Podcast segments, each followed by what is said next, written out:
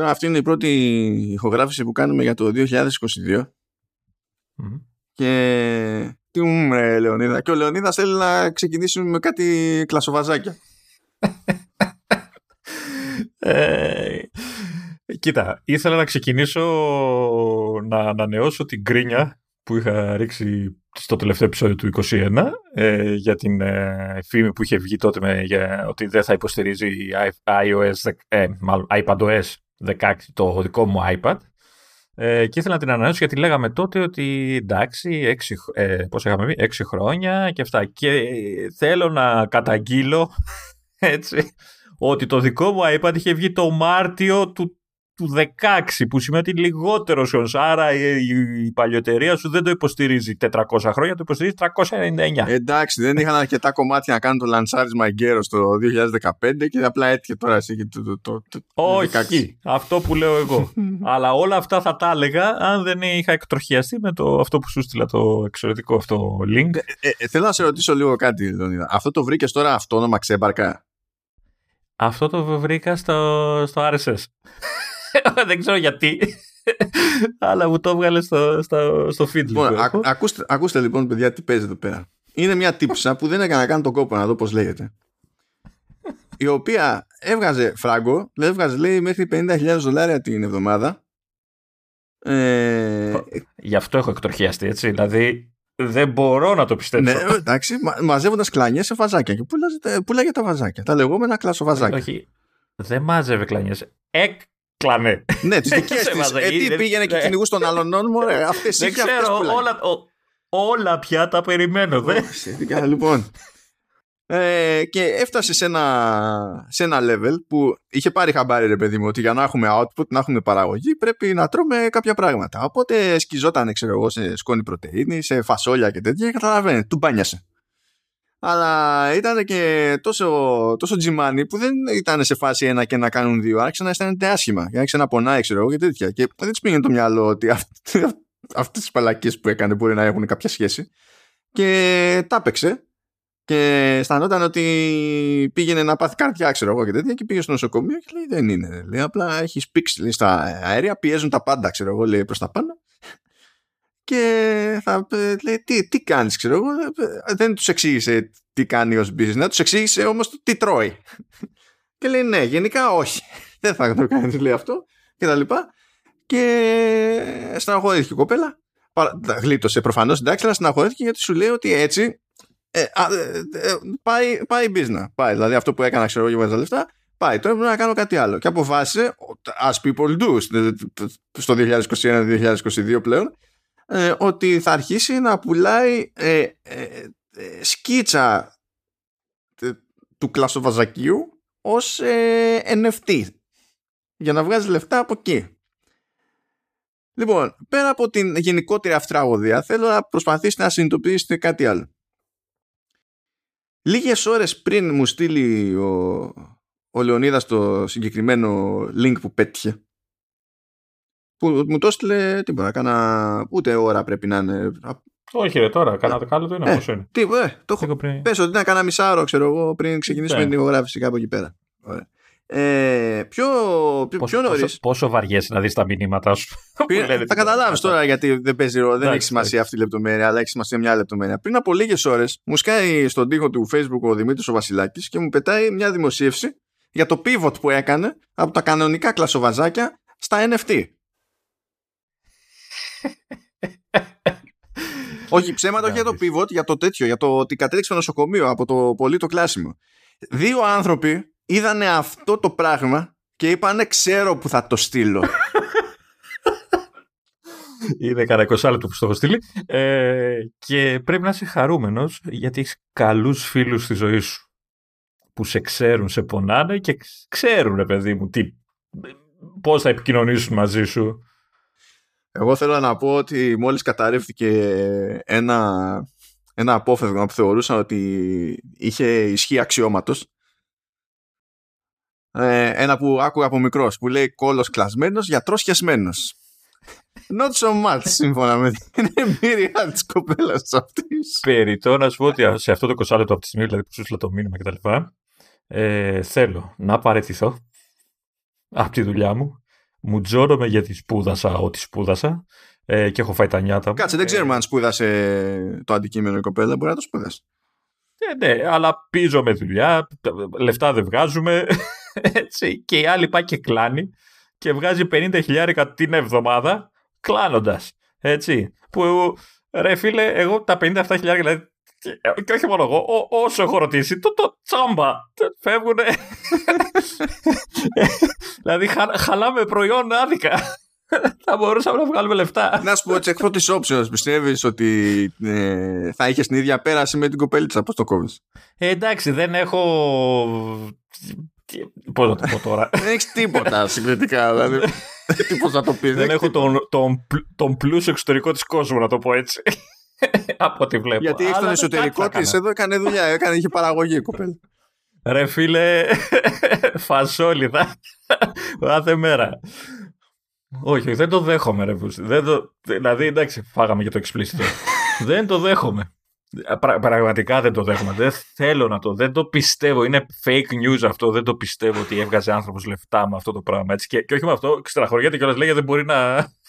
δεν μας παρατάς, κοπέλα μου. Εγώ, παιδιά, είχα όνειρο για αυτό το επεισόδιο. Ε, όνειρα για το, αυτό το επεισόδιο Commando S. Έτσι, δεν. Είχα προσδοκίες. Δεν δε, δε στα εκπληρώνω. Δεν, δεν ε, ξεκινάμε ο, κάθε επεισόδιο έτσι ωραία. Μόνο το πληρώνω, άκουσα. Τι ήθελα να σου πω τώρα για την εμπειρία μου; Πήγα και άλλαξα μπαταρία στο κινητό μου. Τώρα αυτά είναι βαρετά. Εδώ έχουμε ψωμί. Επειδή πρέπει να κάνουμε, να ένα saving throw. Ε, έχουμε, είχαμε προαναγγείλει ότι αυτό το επεισόδιο θα καταπιαστεί με το τι υποτίθεται ότι περιμένουμε και τι ακούγεται για όσα περιμένουμε από την Apple για μέσα στο 2022. Και όντως αυτό θα το, θα το κάνουμε πράξη. Δεν θα είναι λόγια του αέρα. Ε. Και ναι, OK. Okay. Ε, αλλά θα κάνω μια γρήγορη έτσι παράκαμψη προηγουμένως διότι είχαμε μια, μια ερώτηση που προέκυψε και λέω να κάνουμε μια απόπειρα να την απαντήσουμε. Τώρα αν θα το πετύχουμε είναι, είναι σχετικό. Ε, ελπίζω να λέω σωστά το username Έπαιξε μια ερώτηση λοιπόν από, από τον Bill ελπίζω να το λέω σωστά.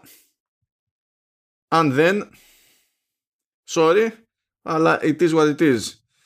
Ε, και έπαιζε λοιπόν η απορία για το κατά πόσο υπάρχει ελπίδα σε περίπτωση που, που πάρει κάποιος α, ένα MacBook Pro ξέρω εγώ με 16 GB RAM από τα καινούρια, παιδί μου, αν υπάρχει ελπίδα για, για κάποιον που κάνει development. Α, αν τον καλύπτεις σαν μοντέλο εννοείς. Το, το, το base model από ό,τι καταλαβαίνω ρωτάει αν καλύπτει για προγραμματισμό αυτό. Ε, ναι, γιατί λέει για M1 Pro με 16 GB RAM οπότε φαντάζομαι ότι αναφέρεται στο, στο base model. Και αν δεν αναφέρεται στο base model ε, θα είναι μια σταλιά παραπάνω ας πούμε να πεις ξέρεις, με δύο πυρήνες εδώ και δύο πυρήνες εκεί παραπέρα σε GPU και, και CPU ε, οπότε τώρα εγώ φαντάζομαι ότι σε αυτές τις περιπτώσεις το, το ζήτημα είναι αν είναι να υπάρχει μια απορία θα υπάρχει μια απορία ξέρω εγώ θεωρητικά για τη RAM. Γιατί από την άποψη του, τη CPU, GPU κτλ δεν υπάρχει κάποιο ιδιαίτερο θέμα. Αυτό μπορώ να το πω με μια κάποια σιγουριά παρότι δεν είμαι developer, διότι έχω πετύχει άλλους developers που κάνανε τη μετάβαση και ήταν μαθημένοι ας πούμε σε, σε iMac Pro με εντάξει όχι με τους, δεν θυμάμαι πόσους πυρήνες είχε τα βάνη αλλά ε, νομίζω είχε, είχε το 10 είχε και 16 αν θυμάμαι καλά αλλά ήταν με 10 πύρινο Xeon παιδί μου και ξέρανε τι σημαίνει αυτό για το κάθε φορά που θα πάνε να κάνουν compile θα κάνουν δουλειά σε Xcode και και και και, και.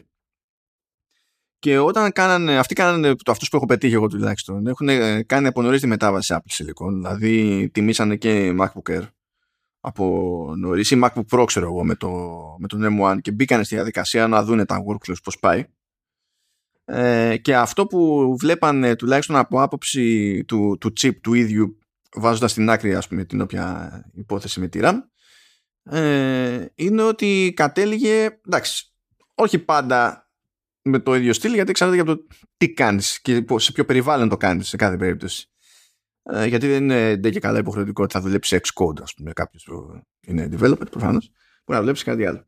Ε, ότι τα αποτελέσματα γενικά ήταν παρόμοια. Με το High iMac Pro. Ε, high. Ξεκινούσε, νομίζω, είχε το πιο βασικό που είχε όταν πρώτο ξεκίνησε ένα 8 πύρινος, μετά είχε option για 10-12 και νομίζω 16. Νομίζω, νομίζω. Οπότε δεν ήταν ακριβώς το τέτοιο, αλλά γιατί idea. Ένα desktop με ένα desktop μηχάνημα. Έτσι. Ναι, που έκανε 5 χιλιάρικα. Αυτό. Αυτό. Ε, και στην τελική και Xeon που ήταν, ξέρεις, φάση heavy duty και τα λοιπά, ρε παιδί μου. Ως προς αυτό λοιπόν, αν ε, κάποιος θεωρούσε ok να κάνει δουλειά με iMac Pro και, και ακόμη περισσότερο αν κάποιος κάνει ήδη δουλειά αλλά ξέρει ότι δεν είχε σύστημα που έπιανε ξέρω εγώ το level μπορούσε να πιάσει με ένα iMac Pro τότε ακόμα και ο, ο M1 λέμε τώρα έτσι όχι ο M1 Pro ο M1 πήγαινε σε τέτοια επίπεδα χοντρικά. Το είχε τέλος πάντων. Ναι ο, ο M1 Pro προφανώς μπορεί να πάει και παραπέρα. Αυτό δεν σημαίνει πάντα ότι έχει το πλεονέκτημα. Λέμε ότι υπάρχουν συνθήκες και συνθήκες, έτσι. Σε σχέση, ξέρω εγώ, με τον πολυπύρινο ζύον σε ένα τέτοιο, σε ένα τέτοιο σύστημα. Ε, αλλά εξαρτάται από το process, ξέρεις. Α, πόσο multi-threaded είναι και τα λοιπά το κάθε τι που θες να κάνεις για να πιάσουν το, τα πάντα όλα και δεν συμμαζεύεται. Αλλά μιλάμε για ότι παίζει σε τέτοια levels. Δηλαδή το ζήτημα το ασχολούμαι με κώδικα δεν είναι πρόβλημα σε αυτά τα μηχανήματα αν είναι να παίξει κάτι ρόλο, ενδεχομένως να είναι η, ε, να είναι η RAM.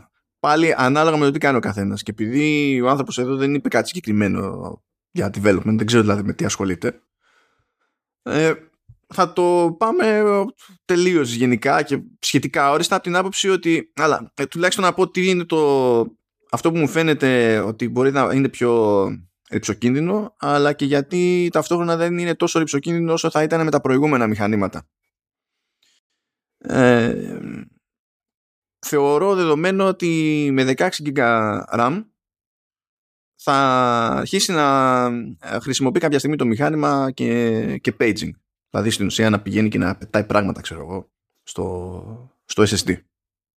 Οπότε αν ήταν γρήγορος SSD δεν θα υπήρχε πρόβλημα. Τι εννοείς αν ήταν γρήγορος συζήτηση. Σας παρακαλώ, κύριε. Εκεί, εκεί θέλω να πάω, γιατί και εγώ που είμαι με ένα 16 και εντάξει, εγώ δεν κάνω development, απλά έχω ανοιχτά τα πάντα ταυτόχρονα.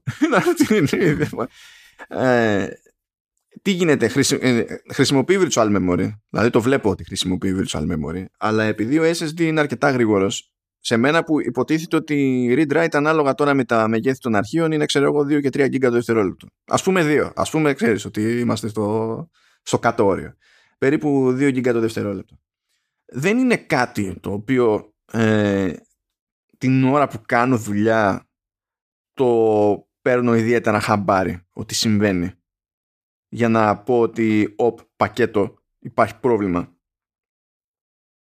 Α, συν τις άλλες τώρα ανάλογα και με το πόση RAM έχεις και το σύστημα κάνει λίγο διαφορετική διαχείριση δεν είναι τέλος πάντων. Να, να, να κάνω μια ερώτηση θεωρητικά, αν δούλευε και στο προηγούμενο μηχάνημα με 16 GB, το ίδιο δεν θα είναι και με το M1 Pro. Δηλαδή, αν του φτάνανε τότε, θα του φτάνουν και τώρα. Εκτός αν είχε περισσότερη μνήμη και απλά σκέφτεται για. Να, να μπορεί, ρε παιδί μου, να ξέρεις, να έχει και κάποιες βλέψει για το τι θα κάνει develop προχωρώντας. Μπορεί να αλλάζει αυτό, κατάλαβες αν υπάρχουν τέτοιες βλέψεις ή τέτοια. και επειδή είναι και developer, ε, νομίζω ότι σπάνια τέτοιοι άνθρωποι δεν επενδύουν σε κάτι μεγαλύτερο, έτσι, σαν μοντέλο. Ε, δεν εξαρτάται, γιατί μπορεί, από το, μπορεί το chip να είναι κομπλέ, αλλά να πρέπει ας πούμε να κάνει, να αναπτύξει κάτι, ξέρω εγώ, για μια εφαρμογή για iPhone, ρε παιδί μου, για iOS και να θέλει να βάλει το simulator, που το simulator στην ουσία τι κάνει, είναι σαν να κάνει, ας το πούμε, ξέρεις, virtual machine, ένα, ένα iPhone στο σύστημα και τρέχει staff. Και το κάνεις αυτό υποτίθεται για να μπορέσεις να δοκιμάσεις εικονικά την εφαρμογή σου σε διαφορετικούς τύπους iPhone, διαφορετικά μεγέθη οθονών κτλ. Για να μπορείς να δεις αν θα πάει κάτι στραβά, αν υπάρχει ελπίδα με το, με το UI κτλ. Όταν έχεις αέρα, όταν έχεις και πυρήνες, αλλά σε αυτή την περίπτωση, ειδικά όταν έχεις και RAM, μπορείς να τρέχεις πολλαπλά instances στο simulator για διαφορετικές συσκευές παράλληλα. Ναι, όπως ισχύει για όλα τα, όλα τα VM Κάπως έτσι. Ε, ναι, που προφανώς αυτό επηρεάζεται στα σοβαρά από το πόση RAM έχεις πρόχειρη και επηρεάζει και το πόσο χρόνο θα, θα φας στο simulator. Ξέρεις, αν μπορείς να βάλεις όλες τις συσκευές που σου νοιάζουν με τη μία ή πρέπει να τις πάσεις ξέρω εγώ σε, σε groups αλλά αυτό ξέρεις, δεν μπορώ να το ξέρω εγώ τι δουλειά κάνει ο άλλος εκείνη την, την περίπτωση οπότε εστιάζω στο κομμάτι με το paging ε, διότι τουλάχιστον σύμφωνα με τη δική μου εμπειρία που είμαι με ένα μηχάνημα του, του 17 δεν είναι κάτι που με το στυλ χρήσης που κάνω εγώ που είναι λάθος στην πραγματικότητα για αυτή τη συζήτηση αλλά τέλος πάντων δεν είναι κάτι που γίνεται αντιληπτό όπως το ένιωθα σε παλαιότερα συστήματα, άλλα συστήματα ε, είτε με SSD είτε με καλά ακόμη χειρότερα προφανώς με μαγνητικούς δίσκους και με αυτό, το κρατάμε αυτό λίγο στην άκρη για να πω και το εξής ότι στην περίπτωση των MacBook Pro των καινούριων ε, είναι και πολύ πιο γρήγορα τα SSD. Όταν λέμε είναι πολύ πιο γρήγορα το, τα, τα SSD ε, το read write που έχουν σχέση με το μοντέλο που έχω εγώ εδώ πέρα που είναι του 17 είναι υπερδιπλάσιο. Οπότε ακόμα και αν πούμε ότι έχω ένα άγχος για το πώς θα μου φαίνεται ξέρω, όταν ξεκινήσει το σύστημα το paging και τέτοια ε, θα πρέπει να, ξέρεις, να είναι πιο ανεπέστο εκ των πραγμάτων στα, στα καινούργια τα, τα συστήματα. Και βάλε κιόλας ότι παίζουν ρόλο σε αυτά τα πράγματα και ότι η RAM αυτή είναι πάνω στο chip και δεν κάνει τη διαδρομή πάνω στη μητρική. Όλα δηλαδή είναι πιο snappy στην όλη, στην όλη φάση. Ε, εγώ πάντως θα έλεγα, επειδή αυτά τα συστήματα ξέρεις, δεν αναβαθμίζονται έτσι, ό,τι πάρεις στην αρχή. Και επειδή μιλάμε τώρα για εξειδικευμένη χρήση και για επαγγελματική, ας το πούμε, χρήση, τέλος πάντων ειδική χρήση, ε, ό,τι μπορεί ας το ανεβάσει. Έτσι, δηλαδή. Βασικά, άμα μπορεί να ανεβάσει η RAM, ας ανεβάσει η RAM. Να πει ότι πάει στα 32. Γιατί νομίζω ότι το, το chip, ακόμα και αν υποθέτει. Ναι, μπορούμε να πούμε, ξέρω εγώ, ότι ε, ένα πιο τροφαντό chip θα μπορούσε. Τώρα δεν ξέρω αν μιλάει ξέρεις, για την έκδοση που έχει 8 πυρήνες αντί για 10 και 14 αντί για 16 σε GPU. Το 2 πυρήνες εδώ, 2 πυρήνες εκεί πέρα είναι λίγο debatable. Και, και η αναβάθμιση από το, από το βασικό M1 Pro SoC στο full fat ας πούμε ε, δεν θυμάμαι να κάνει τρελά λεφτά δεδομένων των περιστάσεων. Έτσι δηλαδή, στην κλίμακα που κινούμαστε. Αλλά. Είναι αυτό που λένε ότι έφτασε στον πρώτο όροφο πίδα τώρα, έτσι, από, τον 8. Αλλά νομίζω, όπως το νομίζω χρόνια, ότι αν είναι να πει κάποιος ότι ασφιχτώ λίγο να δώσω κάτι παραπάνω προς κάποια κατεύθυνση, νομίζω ότι είναι πιο ok να πάει σε RAM, γιατί άμα παραμπουκώσει RAM, το σύστημα καταραίει. Ενώ άμα έχεις λιγότερους πυρήνες ή πιο αργούς, που σε αυτή την περίπτωση δεν έχεις πιο αργούς, έχεις λιγότερους πυρήνες τέλος πάντων, ε, απλά μια διαδικασία θα πάρει παραπάνω. Δεν θα κλατάρει όμως το, το πράγμα. Ξεχνάς και το δίσκο. Μπορεί να θέλει και πιο μεγάλο δίσκο. Δηλαδή να, να προτιμά να δώσει τα λεφτά σε χωρητικότητα. Που λες, ε, αν και το δίσκο μπορείς να τον καλύψεις με κάποια εξωτερική λύση κάποια στιγμή. Έτσι. Δηλαδή, γιατί πλέον υπάρχουν και αρκετά, αρκετοί εξωτερικοί δίσκοι που είναι αρκετά γρήγοροι πια. Έως πάρα πολύ γρήγοροι. Εντάξει, κοιτά, άμα δεν δουλεύει ο άλλος τώρα με media, μπορεί να τη καπουλάρει για τέτοια πράγματα. Και υπάρχει αυτή η λύση που λες. Ενώ με RAM δεν υπάρχει λύση, κάθε στον άξονα. Αυτό, αυτό, αυτό λέω και εγώ. Ότι ουσιαστικά αν είναι να αναβαθμίσεις ένα από τα δύο. Αυτό που είχα κάνει και εγώ όταν σε ρώταγα, θυμάσαι για το, το laptop, που προτίμησα και εγώ να πάρω μικρό δίσκο και να, να, να φορτώσω RAM. Ε, αυτή είναι η συνολική σκέψη από τη στιγμή που δεν έχουμε και καλά και devs δεν είμαστε αλλά δεν έχουμε και περισσότερη λεπτομέρεια για αυτά τα πράγματα Πα, αλλά πάντως μα... είναι, είναι ξεκάθαρο ότι από, από απόψη επιδόσεων νομίζω ακόμα και ο απλός M1 είναι, είναι ok, είναι super μάλλον. Έτσι, αυτό έχω καταλάβει εγώ. Ναι, είναι ok, είναι ok. Δεν είναι, δεν είναι πια. Εκτός τι να πω, ξέρω εγώ, άμα, θέλει, άμα φτιάχνει κάποιος το επόμενο office και πρέπει να κάνει compile μερικά εκατομμύρια σειρέ κώδικα, ε, εντάξει, πακέτο. Δεν πρέπει να έχεις πολλές, ε, πολλές ε, γραμμές κώδικα αυτό το, αυτή η εφαρμογή. Μια απλή εφαρμογή δεν είναι, δεν είναι τίποτα. Ναι. Απλά πράγματα, ναι, χαλάρα, χαλάρα. Δεν, δεν ξέρω, ε, δηλαδή ε, τώρα έχεις γράψει ότι είναι, ρωτούσε για το Pro. Δεν ξέρω αν σκέφτηκε τον απλό. Α, μήπως αξίζει να περιμένει το M2 που λογικά μέσα στον χρόνο; Όχι, όχι, ναι. Ο M2 δεν νομίζω να είναι παραπάνω. Mm. Εκτός αν μιλάμε να περιμένει M2 πρώτο, θα πρέπει να περιμένει τουλάχιστον ένα χρόνο. Ε, άμα ο άνθρωπος θέλει σύστημα τώρα για να κάνει δουλειά, τι να γίνει. Ναι, δεν έχει νόημα. Όχι, εννοώ να πάρει το M2 το, το απλό το μηχάνημα. Ή, ή θέλει οπωσδήποτε προ αυτό. Δεν, νομίζω δεν έχει νόημα. Δηλαδή, ε, πέραν το ότι άμα πας σε M1 Pro πηγαίνεις άλλο μηχάνημα, σε άλλο σασί με άλλα πράγματα πάνω, άλλες οθόνες κτλ. Δηλαδή, ακόμα και αν το αφήσουμε αυτό στην άκρη, ε, ο, ο, ο M2, όταν θα έρθει η ώρα να βγει, ας πούμε, δεν θα στηθεί ε, έτσι ώστε να ξεφτιλίζει το, τον M1 Pro. Γιατί δεν υπάρχει λόγος για την κατηγορία στην οποία θα απευθύνεται. Ήδη το M1 είναι μια χαρά και δεν θίγεται κανένας. Άμα βγει και σου πει ότι εντάξει, ο κάθε πυρήνας είναι 15-20% ταχύτερος, θα λέμε Α, τι ωραία, καλή φάση. Το M1 Pro δεν, δεν, δεν απευθύνεται κάπου αλλού. Okay. Είδες τι ωραία πάσα σου κάνει για να ξεκινήσουμε. Ποια πάσα, τι πάσα, πού, ποιος φαντάστηκε πάσα; Ναι. Α, έχεις κι άλλα να πεις; Όχι. Α. Αλλά λοιπόν, ε, ας κάνουμε αυτό που τάξαμε τουλάχιστον. Αυτό σου λέω. Πάσα, είδες σου είπα για το καινούριο. Ε, τι, εντάξει, τώρα δεν είναι ακόμα ώρα να πούμε για, τους, για M2. Όχι, αλλά. αλλά ήταν, έλα, παράτα με, ήταν μια ωραία πάσα. ήταν καλή πάσα, ρε.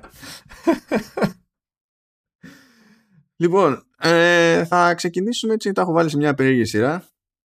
Ήθελα να ξεκινήσουμε λίγο με Apple Watch απλά για να ενοχλήσω λίγο το Λεωνίδα. Που είναι αστείο, διότι στην πραγματικότητα δεν ξέρουμε για πολλά πράγματα για το Apple Watch Series 8. Ε, ναι, έχω την εντύπωση πριν ξεκινήσεις να λες ότι υπάρχει μια... Ε, το έχω καιρό, δηλαδή το έχω και από προηγούμενες τέτοιες εποχές που μιλάγαμε πάλι για α, ξέρεις, φήμες και τέτοια, ότι πολλά από αυτά που λένε ότι θα δούμε στα επόμενα μοντέλα και αυτά είναι λίγο, ξέρεις, wishlists. Δεν είναι και, δεν ξέρω, κάποια σίγουρα τα βασίζουν σε πληροφορίες κτλ. Αλλά κάποια είναι wishlist. Έτσι, δηλαδή, τι θα ήθελα να έχει ουσιαστικά ένα τέτοιο πράγμα. Ε, εντάξει. Ε, ναι, ταυτόχρονα υποτίθεται ότι από κάπου έχουν ακουστεί έστω κάποια πράγματα. Ενώ σε κάποιες κατηγορίες προϊόντων, δηλαδή για το Series 8, αν εξαιρέσεις αυτό που έγινε πέρυσι, που όντως επέμεναν όλοι ότι θα ήταν τελείως άλλα το design, ξέρω εγώ, με flat edges κτλ., που απλά δεν συνέβη ποτέ. Ε, από τότε μέχρι τώρα, που εντάξει, να μου πεις και πόσοι μήνες έχουν περάσει, δεν έχουν ακουστεί ιδιαίτερα πράγματα. Δηλαδή, εξακολουθεί και υπάρχει το, το ερωτηματικό για το αν εκείνο το σχέδιο τελικά είναι να πάρει τώρα σειρά, ας πούμε. Ε, υπάρχουν κάτι, ένα μάτσο θεωρίες για το τι αισθητήρε θα έχει πάνω και τι θα μπορεί να κάνει έξτρα ενδεχομένως σε health stuff κτλ. Αλλά αυτό επίσης είναι τελείως σχετικό διότι αυτά είναι από τη μια άποψη ε, hardware αλλά είναι και software και το ότι τα ψάχνει η Apple ακόμα και αν την πάρεις χαμπάρι ότι τα ψάχνει ρε παιδί μου και ότι δοκιμάζει πράγματα δεν λέει τίποτα για το timing ή για το αν τελικά όντως θα βγει κάτι ξέρω εγώ σε, σε production οπότε άμα μπεις στη διαδικασία να πεις θα μιλήσω για λειτουργίες, έχεις ήδη χάσει δηλαδή στάνταρ τα μισά αν όχι παραπάνω ξέρω εγώ απλά θα είναι άφαντα Καλά, ε, εδώ βλέπω στο, στο κείμενο που έχω μπροστά μου ότι μιλάνε για ζάχαρο, μιλάνε για πίεση, μιλάνε για ξέρεις, θερμοκρασία, μιλάνε για άπνοια, ξέρεις, ε, υπνική άπνοια κτλ. Ναι. Ε, Αν σκάσει ένα από αυτά, θα, πρέπει να είμαστε και ευχαριστημένοι. Σίγουρα, ναι. Κάποια θα θέλαμε πάρα πολύ. Δηλαδή, βασικά όλα θα θέλαμε. Είναι όλα πολύ χρήσιμα. Ειδικά, ειδικά τώρα που σου λένε ότι ξέρεις κορονοϊός πρώτο σύμπτωμα πυρετός, δεν θα σε χάλαγε να σφυράει το ρολόι. Έτσι και να σου λέει. Ε, αλλά δεν ξέρω, θα μου πεις τώρα αυτά, αν είναι να γίνουν, τα, τα δουλεύει χρόνια η Apple. Έτσι, γιατί είναι και λειτουργίες που δεν είναι λειτουργία του στυλ. Ε, ε, κάνω copy και κάνω paste σε άλλη συσκευή. Είναι λειτουργία που πρέπει να έχει μια ακρίβεια. Έτσι. Πρέπει να έχει αποδειχθεί, να έχουν γίνει έρευνες.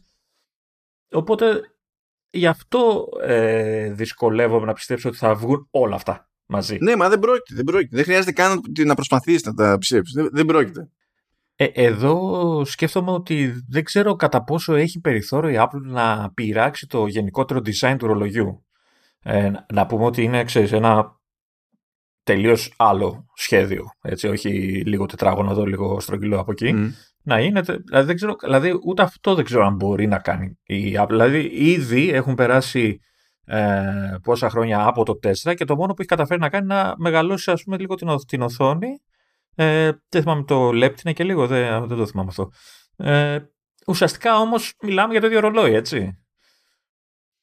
Ναι, εντάξει. Τώρα, ε, στην πράξη κάνουν διαφορά αυτά τα πράγματα, η αλήθεια είναι, αλλά το, η γενική σχεδιαστική γραμμή δεν μπορείς να πεις ότι έχει πάει mm. αλλού για αλλού. Και, και δεν νομίζω να, να πάει ποτέ σε στρογγυλό, έτσι. Τουλάχιστον σε στρογγυλό δεν το πιστεύω. Σε στρογγυλό, γιατί χάνεις, ε, άσχετα από το πώς θα το κάνεις, χάνεις real estate και δεν νομίζω να έχει καμία όρεξη να χάσει real estate. Ε, για μένα χάνει λίγο τη μοναδικότητα, γιατί βλέπεις τετράγωνο ρολόι και κατά πάσα πιθανότητα είναι Apple Watch, παιδί μου. Δηλαδή υπάρχουν βέβαια και άλλων κατασκευαστών, αλλά έχει ένα αυτό το, το χαρακτηριστικό που λέμε. Είναι design ε, ε, που αναγνωρίζεις κατευθείαν ποιο μοντέλο είναι, ποιο μάλλον ρολόι είναι κτλ. Ε, Οπότε αντί να λέμε τώρα τόσα ακούγονται περί health και τέτοια, ε, να πούμε ένα που νομίζω ότι ίσως να είναι το επικρατέστερο, το λεγόμενο crash detection. Να, ε, έχω την εντύπωση ότι έχω δει αναφορά και σε, πώς το λένε, σε αντίπαλο ότι κάτι παίζει okay. με αυτή τη λειτουργία. Οπότε αυτά πάνε μαζί. Αυτό νομίζω είναι επικρατέστερο. Σύμφωνα με την οποία λειτουργία υποτίθεται ότι θα καταλαβαίνει από τους αισθητήρες όταν γίνει κάποια τελείως απότομη μετάπτωση ας πούμε, σε ταχύτητα κτλ. Ότι επειδή κάποιος κινείται με αμάξι και, τα, και βρίσκει κάπου, άρα ξαφνικά σταματάει και με τρόπο που δεν είναι πολύ normal. Ότι σε αυτή την περίπτωση θα μπορεί να το ανοιχνεύσει το συμβάν ε, το, το ρολόι και ακούγεται ότι ανάλογος μηχανισμός θα υπάρχει και και στα iPhone. Δεν ξέρω αν το εννοούν συνεταιρικά και έχουν μπλέξει τις φήμες ή αν θα μπορεί και το ένα και το άλλο να παίρνει χαμπάρι. Τεχνικώς έχουν το hardware για να το πάρουν. Το έχει παραπάνω hardware το iPhone, αλλά τέλος πάντων, okay. ε, ώστε να ειδοποιούνται, ξέρω εγώ, οι αρχές και τα λοιπά. Έτσι. Ε, αυτά που έχουν περισσότερο ενδιαφέρον από άποψη τέλος πάντων στρατηγικής, φαντάζομαι, είναι αυτά που ακούγονται, που δεν το ακούμε πρώτη φορά, ε, ότι μπορεί να βγει και ένα σχέδιο το οποίο υποτίθεται ότι είναι πιο ανθεκτικό είναι για πιο βάναυση χρήση. Και πέρυσι νομίζω το ακούσαμε αυτό. Και πέρυσι το ακούγαμε. Ε, α, πιο πολύ το λέει ο Γκέρμαν του Bloomberg. Και ξακολουθεί να το λέει φέτος και το λέει με μεγαλύτερη σιγουριά φέτος. Έτσι φαίνεται από τον τρόπο τον οποίο εκφράζεται. Αυτό δεν σημαίνει ότι πήγε καλά πέσει μέσα, έχει πέσει έξω και σ' Δεν είναι... Απλά εντάξει, συνήθως δεν είναι στο γάμο του κάγκιο, ρε παιδί μου, με όλα. Ε, και δεν, είναι, δεν νομίζω ότι είναι και παράλογο. Γιατί αν τα βάλεις κάτω το, το, η σειρά από Apple Watch έχει ένα σουλούπι, ένα στυλ, μπορεί να έχει διαφορές στα μεγέθη, μπορεί να έχει διαφορές σε ε, κάποιες λειτουργίες, σε κάποιους αισθητήρες κτλ. Αλλά ε, αν, αν δεν θες κιόλας να αλλάξεις τελείως το βασικό στο σχέδιο, μπορείς να κάνεις, ξέρεις, να λοξοδρομήσεις λίγο και να πεις ότι έχω και αυτό που έχει διαφορά το σασί επειδή βγάζει νόημα να έχει διαφορά το σασί. Ε, εγώ έχω την απορία πώς ακριβώς θα είναι έτσι πιο ενισχυμένο. Θα, θα αλλάξει απλά το υλικό, θα γίνει ξέρω ότι ατσάλινο. Που υπάρχει νομίζω και ατσάλι, υπήρχε μάλλον. Ε, ή θα, θα σου πει ότι βάλαμε καινούριο γυαλί που είναι super wow αυτά, γιατί αυτά ε, ξέρεις, τα, τα κοιτάω και λίγο δύσπιστα. Ε, είμαι λίγο... Έχει, υπάρχει μια δύσπιστα. Δεν θα, δεν θα μπορεί καν να είναι το ίδιο κομψό και δεν πρόκειται να βάλει τώρα. Δηλαδή το δεν είναι το γυαλί, θα πρέπει να προστατεύεται και το γυαλί ακόμη περισσότερο. Να προεξέχει δηλαδή λίγο το. να έχει χείλος, ας πούμε, το σασί. Σαν θήκη. Να, έχει, να φοράει μια θήκη, λαστιχένια, ξέρω εγώ, κάτι. Ε, ναι, με τη λογική, φαντάζομαι ότι αν μπει στη διαδικασία όταν το κάνει τελικά αυτό η Apple, θα το κάνει με ένα σκεπτικό ξέρεις, που της δίνει περιθώριο να κάνει κάποια πράγματα λίγο πιο καλέστα επειδή το σασί θα είναι ένα έτοιμο από την πάρτη της. Δεν θα είναι μια θήκη που έβαλε πάνω στο άλλο. Αν μπει στη διαδικασία να το κάνει όντως. Δεν ξέρω, δεν έχω πιστεί. Αλλά, δηλαδή, στην τελική νομίζω ότι είναι πιο σημαντική αλλαγή για το line-up να, να εξαφανιστεί το Series 3 και, και, να αλλάξει τιμή το, το SE ε, παρά να βγει κάτι τέλος πάντων που είναι πιο sporty ας το πούμε έτσι ρε παιδί μου. Πάντως αν όντως είναι έτσι πιο ογκώδες γιατί πιθανότατα θα είναι πιο ογκώδες μπορεί να ικανοποιήσει και όσους θέλουν τα ρολόγια τους να είναι έτσι αυτά τα μεγάλα τα, στο χέρι πάνω. Ναι, OK. Okay. Θα το, το δούμε. Θα, θα, θα δούμε. Θα έρθει η ώρα του. Ε. Τώρα άσχετα με το τι θα κάνει εκεί πέρα η Apple με, το, με κάτι πιο ανθεκτικό υποτίθεται ότι είναι και σειρά του SE κάπως να αλλάξει που κανείς δεν ξέρει πώς και τι αλλά ξέρω εγώ Το προηγούμενο SE ήταν πέρσι πρόπερσι πότε είχε βγει Ναι πρόπερσι με το, πρέπει να έχει 12 πάνω, έτσι, α12. Αν Τι καλά. Όχι, Apple Watch, Apple Watch, συντονί σου. Α, καλά, έχω πάει στο iPhone εγώ και βλέπω iPhone, ωραία. ε, εξαιρετικά. Λέω και εγώ Α12 το ρολόι και δεν έχει και τι. και παραπονιέμαι εγώ που κάνει τόσα λεφτά ακόμη. το οποίο άμα είχε Α12 θα ήταν μόνο το Α12 πάνω στο χέρι σου, έτσι. ναι, ναι, θα ήταν το chip, θα ήταν και η μπαταρία και θα ήταν ο καθένας. «Ε, ε, εγώ ή αυτός. Εντάξει, μωρέ, πήγα μια παράγραφο παρακάτω και εσύ, όχου, λεπτομέρειες. αυτό τώρα να, να, δούμε, αν και αυτό που με νοιάζει είναι πραγματικά, δηλαδή θέλω να αξιολογιστεί το line-up. Δεν μπορεί να υπάρχει το, ε, το Series 3. Ε, ήδη είναι κουφό το ότι το υπάρχουν Watch SE κράτησε ακριβώς την ίδια τιμή με την προηγούμενη φορά. Όπως έκανε και το Series 3 που είναι προσβολή πάνω στην προσβολή. Ε, αυτό να το φτιάξουμε λίγο, ξέρω εγώ. Γενικά σε, πώς σε διάφορα προϊόντα σκαλώνουμε ένα μοντέλο έτσι και το διονύζουν μέχρι να αποφασίσουν ότι ξέρεις τι... Ε, ναι, ναι. Δεν... Τι να πω. Ναι. Ε, κανονικά θα έπρεπε το εσύ να έχει το ρόλο του 3, έτσι. Λογικά να είναι το, το low end. Ναι, θα έπρεπε να έχει εξαφανίσει από πέρυσι το Series 3 και να έχουν ρίξει την τιμή του SE στην τιμή που έχει το Series 3 και να πούμε ότι εντάξει έτσι το τρώμε. Να. Και να βγουν και τα δύο μεγάλα, άντε να βγει και το αν θα βγει το RAG, να πεις ότι είναι το πιο ακριβό. Ναι. Τέλος πάντων. Δεν ξέρω γιατί το κάνουν. Με το... Εκτός αν τους έχουν μείνει πολλά στην αποθήκη και προσπαθούν να τα σπρώξουν. Ε, πόσα είχαν φτιάξει πια. δηλαδή πουλάνε περισσότερα από τον καθένα και πέσανε τόσο έξω πια. Δηλαδή. Anyway, ε, πάμε τώρα προς iPhone μεριά και να πάμε για, σε iPhone SE. Υποτίθεται ότι περιμένουμε φέτος να δούμε ανανέωση του iPhone SE. Ε, υπήρξαν διαφορετικές θεωρίες για την όλη φάση. Είχε και ο Κούο κάτι θεωρίες πέρυσι ότι θα βλέπαμε iPhone SE Plus, το οποίο δεν εμφανίστηκε ποτέ. Άγνωστο το αν αυτά που άκουγε είναι, για, είναι κάτι που απλά δεν έγινε ποτέ, είναι κάτι που μπέρδεψε με αυτό που είναι να γίνει φέτος ή δεν ξέρω και εγώ τι. Αλλά υποτίθεται, υποτίθεται ότι ε, είναι πάνω κάτω η ώρα να αλλάξει σασί, ξέρω και ακούγεται ότι ίσως πάει σε, ένα, σε μια λογική με, που έχει οθόνη από άκρη από πάνω μέχρι κάτω.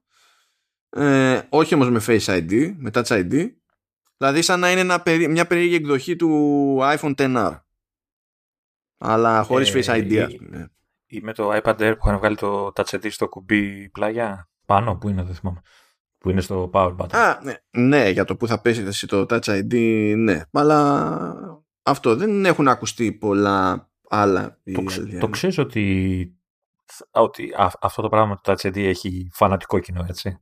Δεν το περίμενα. Ε, δηλαδή, μου έχει τύχει τουλάχιστον τρεις περιπτώσεις κοντινών ανθρώπων που τους έλεγα, ξέρεις, αλλάξτε και πήγαινε Face ID αυτό και έλεγε, Όχι, άμα δεν έχει κουμπί, εγώ δεν πάω πουθενά. Δηλαδή. Ναι, μα αυτή η συζήτηση τρέχει από τότε που φύτρωσε το 10. Ναι, ναι, ναι. Και, και σφίγγονται. Ε, τώρα υποτίθεται ότι αν ισχύουν αυτά τα τα specs, τα specs τέλος πάντων, τα πονταρίσματα, ότι θα έχει LCD panel, το οποίο είναι και προβλεπέ νομίζω, αφού θα προσπαθήσει να είναι το πιο φθηνό, ας πούμε, στο lineup, ότι θα είναι και αυτό 5G, ε, προβλεπέ και αυτό, και ότι θα φορέσει το, τον Α15, ξέρω Αν φορέσει βέβαια τον Α15 ναι, ναι, όχι, όχι σηκώνει, ναι. Μπορεί να φορέσει το Α15. Το προηγούμενο ήταν στο 13, σωστά δεν είναι. Δεν θυμάμαι. Αυτός σε έρωτα πριν, ναι, νομίζω, ή 12-13, νομίζω 13, ανάλογα από ό,τι είχε βγει. Συνήθως αυτά δεν παίρνουν τον, τον τρέχοντα. Ναι, αυτό που κάνει συνήθως βγάζει, ξέρω εγώ, να έβγαλα πούμε το φθινόπωρο τον Α15. Μετά πηγαίνει, ξέρω εγώ, άνοιξη και σου βγάζει ένα SE με το τελευταίο επεξεργαστή. Έτσι κάπως πηγαίνει, αλλά μετά, ξέρει ότι, μετά ξέρουμε και εμείς ότι τα τηλέφωνα με το 16 παιδί μου. Πηγαίνει κάπως έτσι περίεργα. Τα έχει... ε, δεν ξέρω αν θα τον χρονίσεις στα ίδια, θα είναι λίγο πιο αργός για να ρίξει τιμή ή δεν έχει δεν επηρεάζει αυτό το πράγμα. Συνήθως δεν κάνει κανένα τέτοιο ιδιαίτερο κόπο. Αν να κόψει από κάπου, θα κόψει από τη RAM, ξέρω Και τέτοια πράγματα. Σιγά τώρα, ξέρεις ότι. Θα... Και η οθόνη είναι πιο φτηνή. Ναι. Έτσι, είναι πιο απλή. Ναι, σίγουρα. Και η οθόνη είναι πιο φτηνή. Δεν έχει να πληρώνει το camera module για Face ID. Mm. Έχει δηλαδή, εντάξει.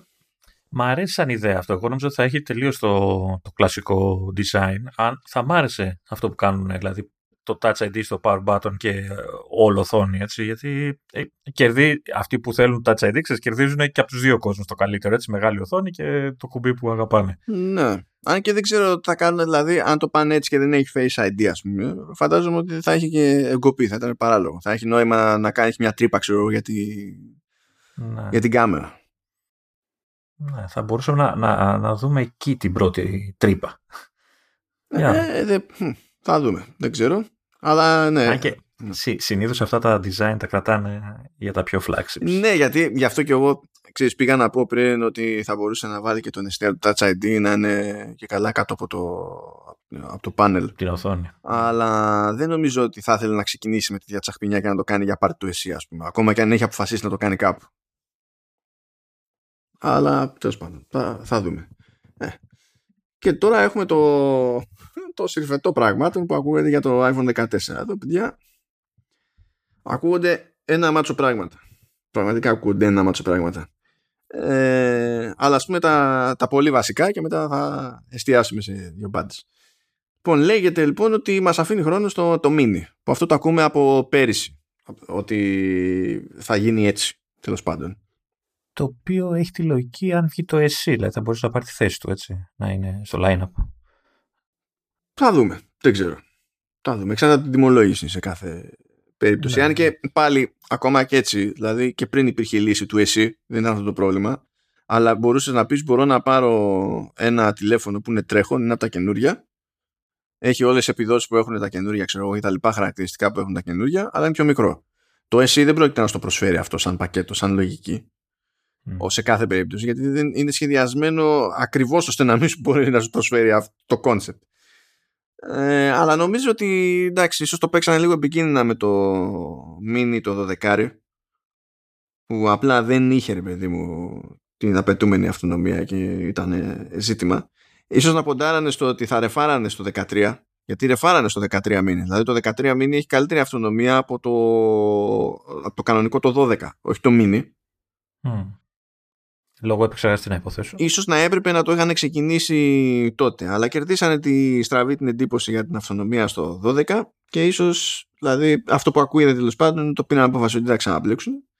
Τουλάχιστον όχι άμεσα, αλλά επειδή σχεδιαζόταν ήδη το 13 μήνε δεν μπορούσαν να πούνε ότι το, το κόβουμε. Too late για αυτή τη φάση. Και το φέτος λέγεται ρε παιδί μου ότι στα 14 θα έχουμε πάλι διαχωρισμό σε σκέτα και προ αλλά θα υπάρχουν τα ίδια δύο μεγέθη και σε σκέτα και σε προ. Δηλαδή απλό και max, να υποθέσω. Ναι. Κάπως έτσι. Οπότε θα πάνε, ξέρω εγώ, για 6,1 inches και 6,7. Απλά αυτά τα μεγέθη θα υπάρχουν και στο απλό και σε max. Ε, ε, εδώ πάντως μιας και μιλάγαμε για το mini τώρα, ε, να θυμίσω εδώ ότι πριν από μερικά χρόνια το mini που είναι 4,7, 5, πόσο είναι, δεν θυμάμαι, 5,4. Ε, θεωρείται τεράστιο από την εταιρεία, έτσι. Ήταν το max. Ναι, ναι. ναι. Ναι, ήταν το, το, το, πλάσμα. Έτσι, Α, τώρα λέγεται ότι μπορεί να εξαφανιστεί η εγκοπή αλλά αν είναι να εξαφανιστεί η εγκοπή πιο πιθανό να εξαφανιστεί στα Pro με το σκεπτικό ότι ο μηχανισμός του, οι αισθητήρες του Face ID θα πάνε κάτω από την οθόνη και ότι θα υπάρχει από εκεί και πέρα μία τρύπα μόνο για την κάμερα την κανονική. Γίνεται αυτό. Γιατί εγώ το είδα λίγο ως αισιόδοξη πρόβλεψη. Γιατί κοίταγα τώρα το, το Face ID τι έχει πάνω σαν σύστημα, ρε όλο. Και είδα ότι έχει, πέρα από την κάμερα, okay, έχει άλλη μια, ας το πούμε, κάμερα που είναι infrared. Έτσι, και έχει και τα δύο συστηματάκια, το ένα που πετάει τις κουκίδες στο πρόσωπο και αυτά και το άλλο που φωτίζει με infrared τη φάτσα σου ώστε να το δει το αισθητήριο κτλ. Αυτά μπορούν να πάνε πίσω από την οθόνη. Ε, πιο εύκολα από τις κάμερες. Ναι, όλα, όλα λέει, πέρα από την κάμερα την κεντρική και η άλλη κάμερα και θα μπορούν να κρυφτούν πίσω από την οθόνη. Δηλαδή μπορούν να καλύψουν με μία τρύπα όλα αυτά και να είναι όλα τα άλλα από πίσω κρυμμένα. Ε, θεωρητικά, μα γι' αυτό, ε, κοίτα, από τη στιγμή που έχουν, έχουμε δει εφαρμογές που έχουν βάλει την κάμερα κάμερα, που η κάμερα χρειάζεται την περισσότερη δυνατή πληροφορία, η φωτογραφική εννοώ, να. και την έχουν κάτω από την οθόνη. Που εκεί πέρα οι εφαρμογές αυτές είναι λίγο περίεργες και οδηγούν σε χειρότερη ποιότητα εικόνας, η οποία έκλειξε, ε, και βλέπεις ρε παιδί μου σε εκείνο το σημείο της οθόνης άμα προσέξεις σου φαίνεται ότι είναι λίγο off εκείνο το κομμάτι του πάνελ. Γιατί στην πραγματικότητα είναι κάτι το οποίο πρέπει να, ε, να αλλάζει ώστε να δίνει μια κάποια διαφάνεια και να μπορεί να περνάει αρκετά, αρκετό φως προς τα κάτω. Αλλά αυτά είναι μεγαλύτερο πρόβλημα όταν θες να φωτογραφίσεις παρά για τα υπόλοιπα. Οπότε φαντάζομαι δεν το δηλώνω και για σίγουρο φαντάζομαι ότι είναι πιο εύκολο να πούνε ότι κρύβουμε τα του Face ID από το να πούνε κρύβουμε την κάμερα χωρίς να καταλήξουμε μάπα φωτογράφηση και βίντεο.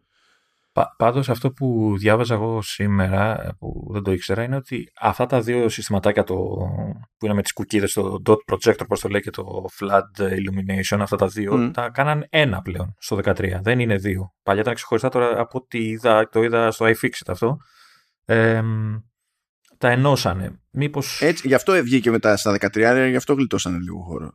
Ναι, δηλαδή αυτά στην ουσία ε... είναι σαν να λέμε ότι θα είναι πιο κοντά στο ναι. Μήπως ενώνουν κι άλλα. Ξέρω εγώ τι να πω, κάτι, κάποιο μαγικό, αλλά ακόμα και έτσι μου φαίνεται λίγο αισιόδοξο. Μακάρι, καιρός είναι. Ε, βέβαια, χάνει εδώ λίγο τη, τη μοναδικότητα. Έτσι, είναι το, θα, είναι, θα φαίνεται σαν Android. Αλλά εντάξει. Κοίτα, να σου πω αλήθεια, εγώ δεν αισθάνομαι αρκετά σίγουρος ότι θα το κάνουν αυτό φέτος. Εγώ πιστεύω ότι έχει νόημα να το κάνουν ε, σε χρονιά που θα θέλουν να αλλάξουν και το design του σασί. Και από αυτά που ακούγονται, δεν νομίζω ότι θα αλλάξουν το design του σασί. Ώστε να πεις, ξέρεις, ε, ε, τώρα έτσι όπως είναι η φάση, η σχεδιαστική γραμμή αυτή είναι όντως. Θα ενοχλούμε, αλλά τουλάχιστον να το χρησιμοποιήσω σωστά είναι όντως το συγκεκριμένο design ε, στο, με το περίγραμμα της οθόνης και του τηλεφώνου είναι αυτό που λέμε εμβληματικό τέλος πάντων. Δηλαδή είναι χαρακτηριστικό των iPhone.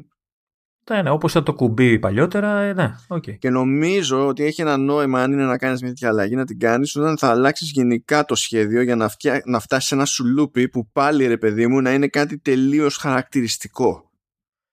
Πιστεύεις ότι έχουν περιθώριο να αλλάξει τόσο πολύ το design του, το, το γενικότερο σε ένα τέτοιο κινητό; Με, δεν είναι εύκολο, αλλά πρόβλημά τους, ρε φίλε. Αυτοί βγάζουν τόσα λεφτά, δεν τα βγάζουν. Ρε φίλε, ναι, αλλά τι, ε, δηλαδή τι θα το κάνουν, τρίγωνο. Δηλαδή...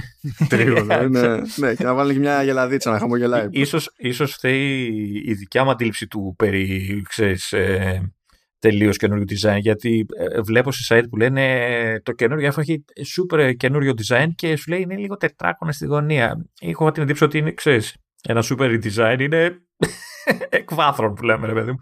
Και μπορεί να φταίω εγώ. Σα, μπορεί να φταίω αυτό, εγώ. εγώ αυτό το βλέπω αλλιώς. Δηλαδή για μένα η, η αλλαγή σε, στη γραμμή που έγινε από το 11 στο 12, που το 13 έχει τη γραμμή του 12, είναι, είναι redesign το ότι όλα κατά μία έννοια μοιάζουν ακόμη στο, στο 10 σε γενικές γραμμές ε, χαίρομαι πολύ. Τι πάνε να πει. Και η Porsche τι καρέρα μοιάζει σε το, το σκαρέρα δεν λέμε ότι είναι το ίδιο ε, design. ε, εγώ σαν, σαν, σαν super design ε, εννοούσα αυτή τη διαφορά. Από το 8 στο 10 δηλαδή τέτοια, τέτοιο εντάξει αυτά δεν γίνονται Αλλά... κάθε μέρα από κανέναν. Άμα τα περιμένουμε αυτά για να κάνουμε τις άλλες αλλαγές θα πεθάνουμε εδώ. Αυτός σου λέω ότι τώρα εκεί που έχουμε φτάσει δεν νομίζω ότι υπάρχει κάποιος άλλος δρόμος. Έστω αν όχι τώρα, σε κάποια χρόνια που να. ξέρω εγώ, να γίνουν αόρατα. Μόνο έτσι. Ξέρω τι, να πω. τι να πω, μόνο έτσι. Ε, αυτό που λέγαμε τα διάφανα που βλέπουμε στις σειρέ. Ε, τώρα, ε, αυτό που μου φαίνεται με ένα πιο κουλό από αυτά που ακούγονται είναι ότι και καλά λέει δεν θα πετάγονται οι κάμερες. Θα γίνει πιο παχύ δηλαδή. Εμένα αυτά με ανησυχούν, παιδιά. Γιατί ή θα είναι πιο παχύ και με αυτούς, με, αυτά τα, με αυτούς τους αισθητήρε που βλέπετε δεν πρόκειται να γίνουν πιο μικροί φακοί, πιο μικρά τα κρίσταλα. Ε, άμα γίνουν πιο μικροί αισθητήρες και με, έτσι μόνο μπορούν να γίνουν πιο μικρά και τα κρίσταλα, ε, θα έχουμε χειρότερη φωτογραφία και βίντεο. Δηλαδή δεν θέλω να στο χαλάσω. Καταρχάς θα είναι χαζό γιατί νομίζω το, το, δεν θυμάμαι το 12 αλλά το 13 ε, έχει τεράστιο. Δηλαδή, ε, κάνανε τούλα, για να τους κάνουν τόσο μεγάλους τους αισθητήρες και τα, τα, τα, κρίσταλα και αυτά. Τώρα να ξαναγυρίσουν πάλι σε παλιότερο για να είναι flash. Το πιθανότερο είναι πιο παχύ το, το τηλέφωνο που δεν ξέρω αν ενοχλεί. Ή το, κάν, ή το κάνεις πιο παχύ που να σου πω κάτι τώρα, αυτά ειδικά τα μεγάλα δεν είναι και ελαφριά τηλέφωνα. Δηλαδή να πεις το κάνω πιο παχύ, θα πεις ότι ωραία, θα δώσω χώρο στις κάμερες, αλλά πάρε, πάρε λαϊκ έξτρα μπαταρία να γίνει κομμωδία αυτονομία. Μπράβο, ξέρω εγώ. Αλλά δεν είναι, είναι λίγο περίεργο σαν πρόταση για να το φανταστώ ξέρω από την Apple. Μου κάνετε λίγο περίεργο. Απ' την άλλη υπάρχει η ανάποδη προσέγγιση ε, στην ουσία να έχουν, ξέρεις, να έχουν σμικρινθεί τα, στα πέριξ του camera module μέσα στο σασί και να φάνε χώρο από μέσα. Α, ναι. Να, να είναι πιο βαθιά, ας πούμε, κάπως έτσι. Πιο βαθιά, απλά ε, ό,τι πράγματα. Να ξεκινάνε από πιο μέσα. Ναι, ή άλλα πράγματα. ναι, να, να ξεκινάνε από πιο μέσα ή άλλα πράγματα που είναι ανάμεσα ξέρω εγώ, σε αισθητήρες και τα υπόλοιπα να έχουν λεπτίνη, ξέρω εγώ, ή ό,τι να είναι, ξέρεις, να τη γλιτώσεις από εκεί πέρα. Αυτό, αυτό επίσης θα μου κάνει εντύπωση γιατί δεν είναι εύκολη υπόθεση. Ναι, και στην πρώτη πίεση ξέρεις, έντονα της οθόνης θα βγαίνει όλη η κάμερα. θα την πατάς και θα φεύγεις. Θα είναι transformer. Πάντως το έξτρα πάχος δεν είναι απαραίτητο ότι θα δώσει βάρος. Θα μπορούσαν να το γεμίσουν με μπαλονάκια για να κρατάει ήλιο, ξέρεις, να το σηκώνει λίγο ψηλά. Καταλα... Καταλαβαίνεις που πήγε το μυαλό όλων. Στο συγκεκριμένο επεισόδιο. Δεν πήγε σε μπαλονάκια ηλία. ηλία λέω, λέω λίδα. Είναι εντάξει. ε, τώρα εντάξει, λέει, το, θα, θα είναι λέει με τον Α16. Σόπα. Ε. Απίστευτο. Απίστευτο, δεν περίμενε κανένας. Μήπως είναι με το 15 μισό, δεν ξέρω. Ναι. Ε, και υποτίθεται ότι θα χρησιμοποιεί και φέτος modem της Qualcomm το οποίο είναι επίσης προβλεπέ. Νομίζω ότι και με αυτά που ακούγαμε για δικά της modem δεν, η θεωρία δεν έλεγε ότι θα τα δούμε πριν το 2023 οπότε εντάξει ξέρω εγώ χαίρομαι πολύ. Ευχαριστώ και γεια σας. Τώρα θα κάνω μια ιδιαίτερη στάση. Στις, σίγουρος, στις, ξέρω, στις κάμερες. Ξέρω τι θα μου πεις ναι, okay. Λοιπόν, για να μην έχω να τα λέω όταν θα γίνουν, να αρχίσω να φουσκώνω από τώρα και τα δικά μου και τα δικά σας. Λοιπόν, ακούστηκε, ακούγεται ότι θα γυρίσει σε αισθητήρε 48 MP. Λοιπόν, πρώτα απ' όλα θέλω να πω σε αυτόν τον έναν που ε, από λάθος θα εξακολουθεί να μας ακούει και θα εννοεί αυτό που θα πω τώρα. Ότι θα πει ε, εντάξει άλλοι έχουν, με, έχουν βγάλει με 108. Ε, no. Και θα πω τώρα γιατί no. Τώρα, με 48 MP στον αισθητήρα, σε τέτοια μεγέθη αισθητήρα, παίζει πρόβλημα, παιδιά. Παίζει πρόβλημα. Δηλαδή, θα γίνεται pixel binning όπως κάνουν και οι άλλοι που βάζουν κάτι τέτοιο σε τόσο πυκνούς αισθητήρες. Και στην ουσία, ρε παιδί μου, υπό normal συνθήκες θα πηγαίνει και στην πραγματικότητα θα λειτουργεί σαν το δεκάρι, ακόμα και αν η φωτογραφία που θα σου βγάλει θα σου λέει ότι είναι 48. Μην το ψάχνετε τώρα γιατί και πώς γίνεται αυτό, είναι αυτό κτλ. Αλλά το ζήτημα είναι ότι όταν βάζεις πάρα πολλά περισσότερα pixels σε, παρόμοια, σε παρόμοιο εμβαδό, σε παρόμοια επιφάνεια, στην ουσία φροντίζεις κάθε ένα από αυτά τα pixel να παίρνει λιγότερο φως. Και αυτό είναι πρόβλημα στη φωτογραφία. Οπότε όταν είσαι σε καλό. Ε, σε πολύ καλό φωτισμένο σημείο μπορείς να πεις ότι τραβάω 48 και όντως τραβάω 48 αλλά άμα είσαι πιο χαμηλά ξέρω εγώ αυτό καταλήγει να είναι ζημιά Οπότε στην πραγματικότητα θα συνδυάζει τετράδες από pixels και θα είναι σαν να φτιάχνει άλλα pixels μεγαλύτερα, το πω έτσι τελείως κουκού, αλλά θα λειτουργεί σαν το δεκάρι. Για να πει ότι τραβάρει και το φως, διότι άμα δεν τραβήξω αρκετό φως, δεν πάει να είναι όλα τα pixels του κόσμου. Εσύ φωτογραφία δεν θα δεις. είναι απλά πράγματα. Και αυτή η αλλαγή, εντάξει, το, νομίζω το είχαμε ξανασυζητήσει σε κάποια φάση, ότι κάποια στιγμή θα έπρεπε να ανέβει σε megapixels, διότι κάποια στιγμή θα έπρεπε, τώρα φέτος του χρόνου του παραχρόνου δεν έχει σημασία, κάποια στιγμή θα έπρεπε κάπως να τραβήξει 8K βίντεο. Και αισθητήρας για 8K ε, είναι τέτοιο, είναι 30... Ναι, είναι 36 megapixels. Δηλαδή θες 30, είναι, είναι κάθε καρέ στο 8K βίντεο είναι 36 megapixels. Άρα θες. Αισθητήρα για να το τραβήξεις αυτό το πράγμα. Και νομίζω ότι έχει διαλέξει το 48 και επειδή βολεύεις στο pixel binning μπορεί να κάνει group από τετράδες και να πέφτει σε 12 κάτι που έχουμε δει και σε άλλα τηλέφωνα, σε Android και τα λοιπά. Αλλά βολεύει ενδεχομένως να διατηρήσει και το concept ότι μπορείς να τραβήξεις 8K βίντεο αλλά μπορείς άμα θες να τραβήξεις και μια 12 φωτογραφία από πάνω. Γιατί 36 και 12 48 γιατί αυτά δεν γίνονται επειδή κρατάει ένα κάρε από το βίντεο. Εκεί χρησιμοποιείται άλλο μέρος του αισθητήρα, αυτό που περισσεύει. Ναι, κατάλαβα. Και περισσεύει διότι το βίντεο που τραβάει κατά κανόνα είναι 16 προς 9 αλλά οι αισθητήρες και στα τηλέφωνα, στα πρόσφατα τα iPhone δηλαδή, οι αισθητήρες είναι 4 προς 3. Οπότε όταν τραβάει 16 προς 9 δεν χρησιμοποιεί καν όλα τα, τα pixels που μας βολεύει με τους 12 όταν τραβάμε 4K, γιατί 4K είναι 8 MP. Mm. Okay. Και έχουμε 12. Οπότε παπ, πηγαίνουμε και κάνουμε. Εγώ νομίζω θα σχολιάσει άρα την άλλη φήμη. Κάτσε, για ποιο, ποιο θες; Για το περισκόπιο που θα έχει. Το που κλείνει να γίνει φέτος. Γιατί θα γίνει ποτέ, πιστεύεις; Βασικά, εντάξει, δεν είμαι και φαν. Γιατί αυτό δημιουργεί επίσης άλλα ζητήματα. Και το έχουμε δει δηλαδή, το έχουν δοκιμάσει σε, σε Android και δηλαδή χάνεις πράγματα, δεν είναι απλά κερδίζεις. Για να πεις ότι έχω τόσο optical zoom πηγαίνει πάλι περίπατο το τι διάφραγμα έχεις. Και αυτό επηρεάζει το τι φως μπαίνει μέσα και το τι σοϊ φωτογραφία και βίντεο μπορείς να τραβήξεις. και δεν είμαι super fan αυτής της της λογικής. Καλύτερα να μου το κάνεις στο ρωτήρι το τηλέφωνο να μου βάλεις 500 αισθητήρε πάνω από γενικά προτιμώ να το κάνουν ε, και τους κοροϊδεύουν ότι μοιάζει με εστίες σε κουζίνα. Ε, προτιμώ έτσι γιατί είναι πιο συγκεκριμένο το τι περιθώριο έχεις να κάνεις πράγματα ρε παιδί μου, στη, στην όλη φάση. Τώρα για αυτό που λένε για το Periscope και νομίζω ότι δεν το λένε καν για φέτος ότι ποντάρουν ξέρω του χρόνου. Α, δεν ξέρω πόσο νόημα έχει. Δηλαδή, seriously, δεν ξέρω πόσο νόημα έχει. Δεν νομίζω ρε εσύ. Ξέρω εγώ, μου φαίνεται πολύ τραβηγμένο. Πάλι αυτό θέλει χώρο από μέσα, έτσι. Πέρα από το χώρο, ρε παιδί μου, δηλαδή σαν ε, εικόνα, σαν οπτική.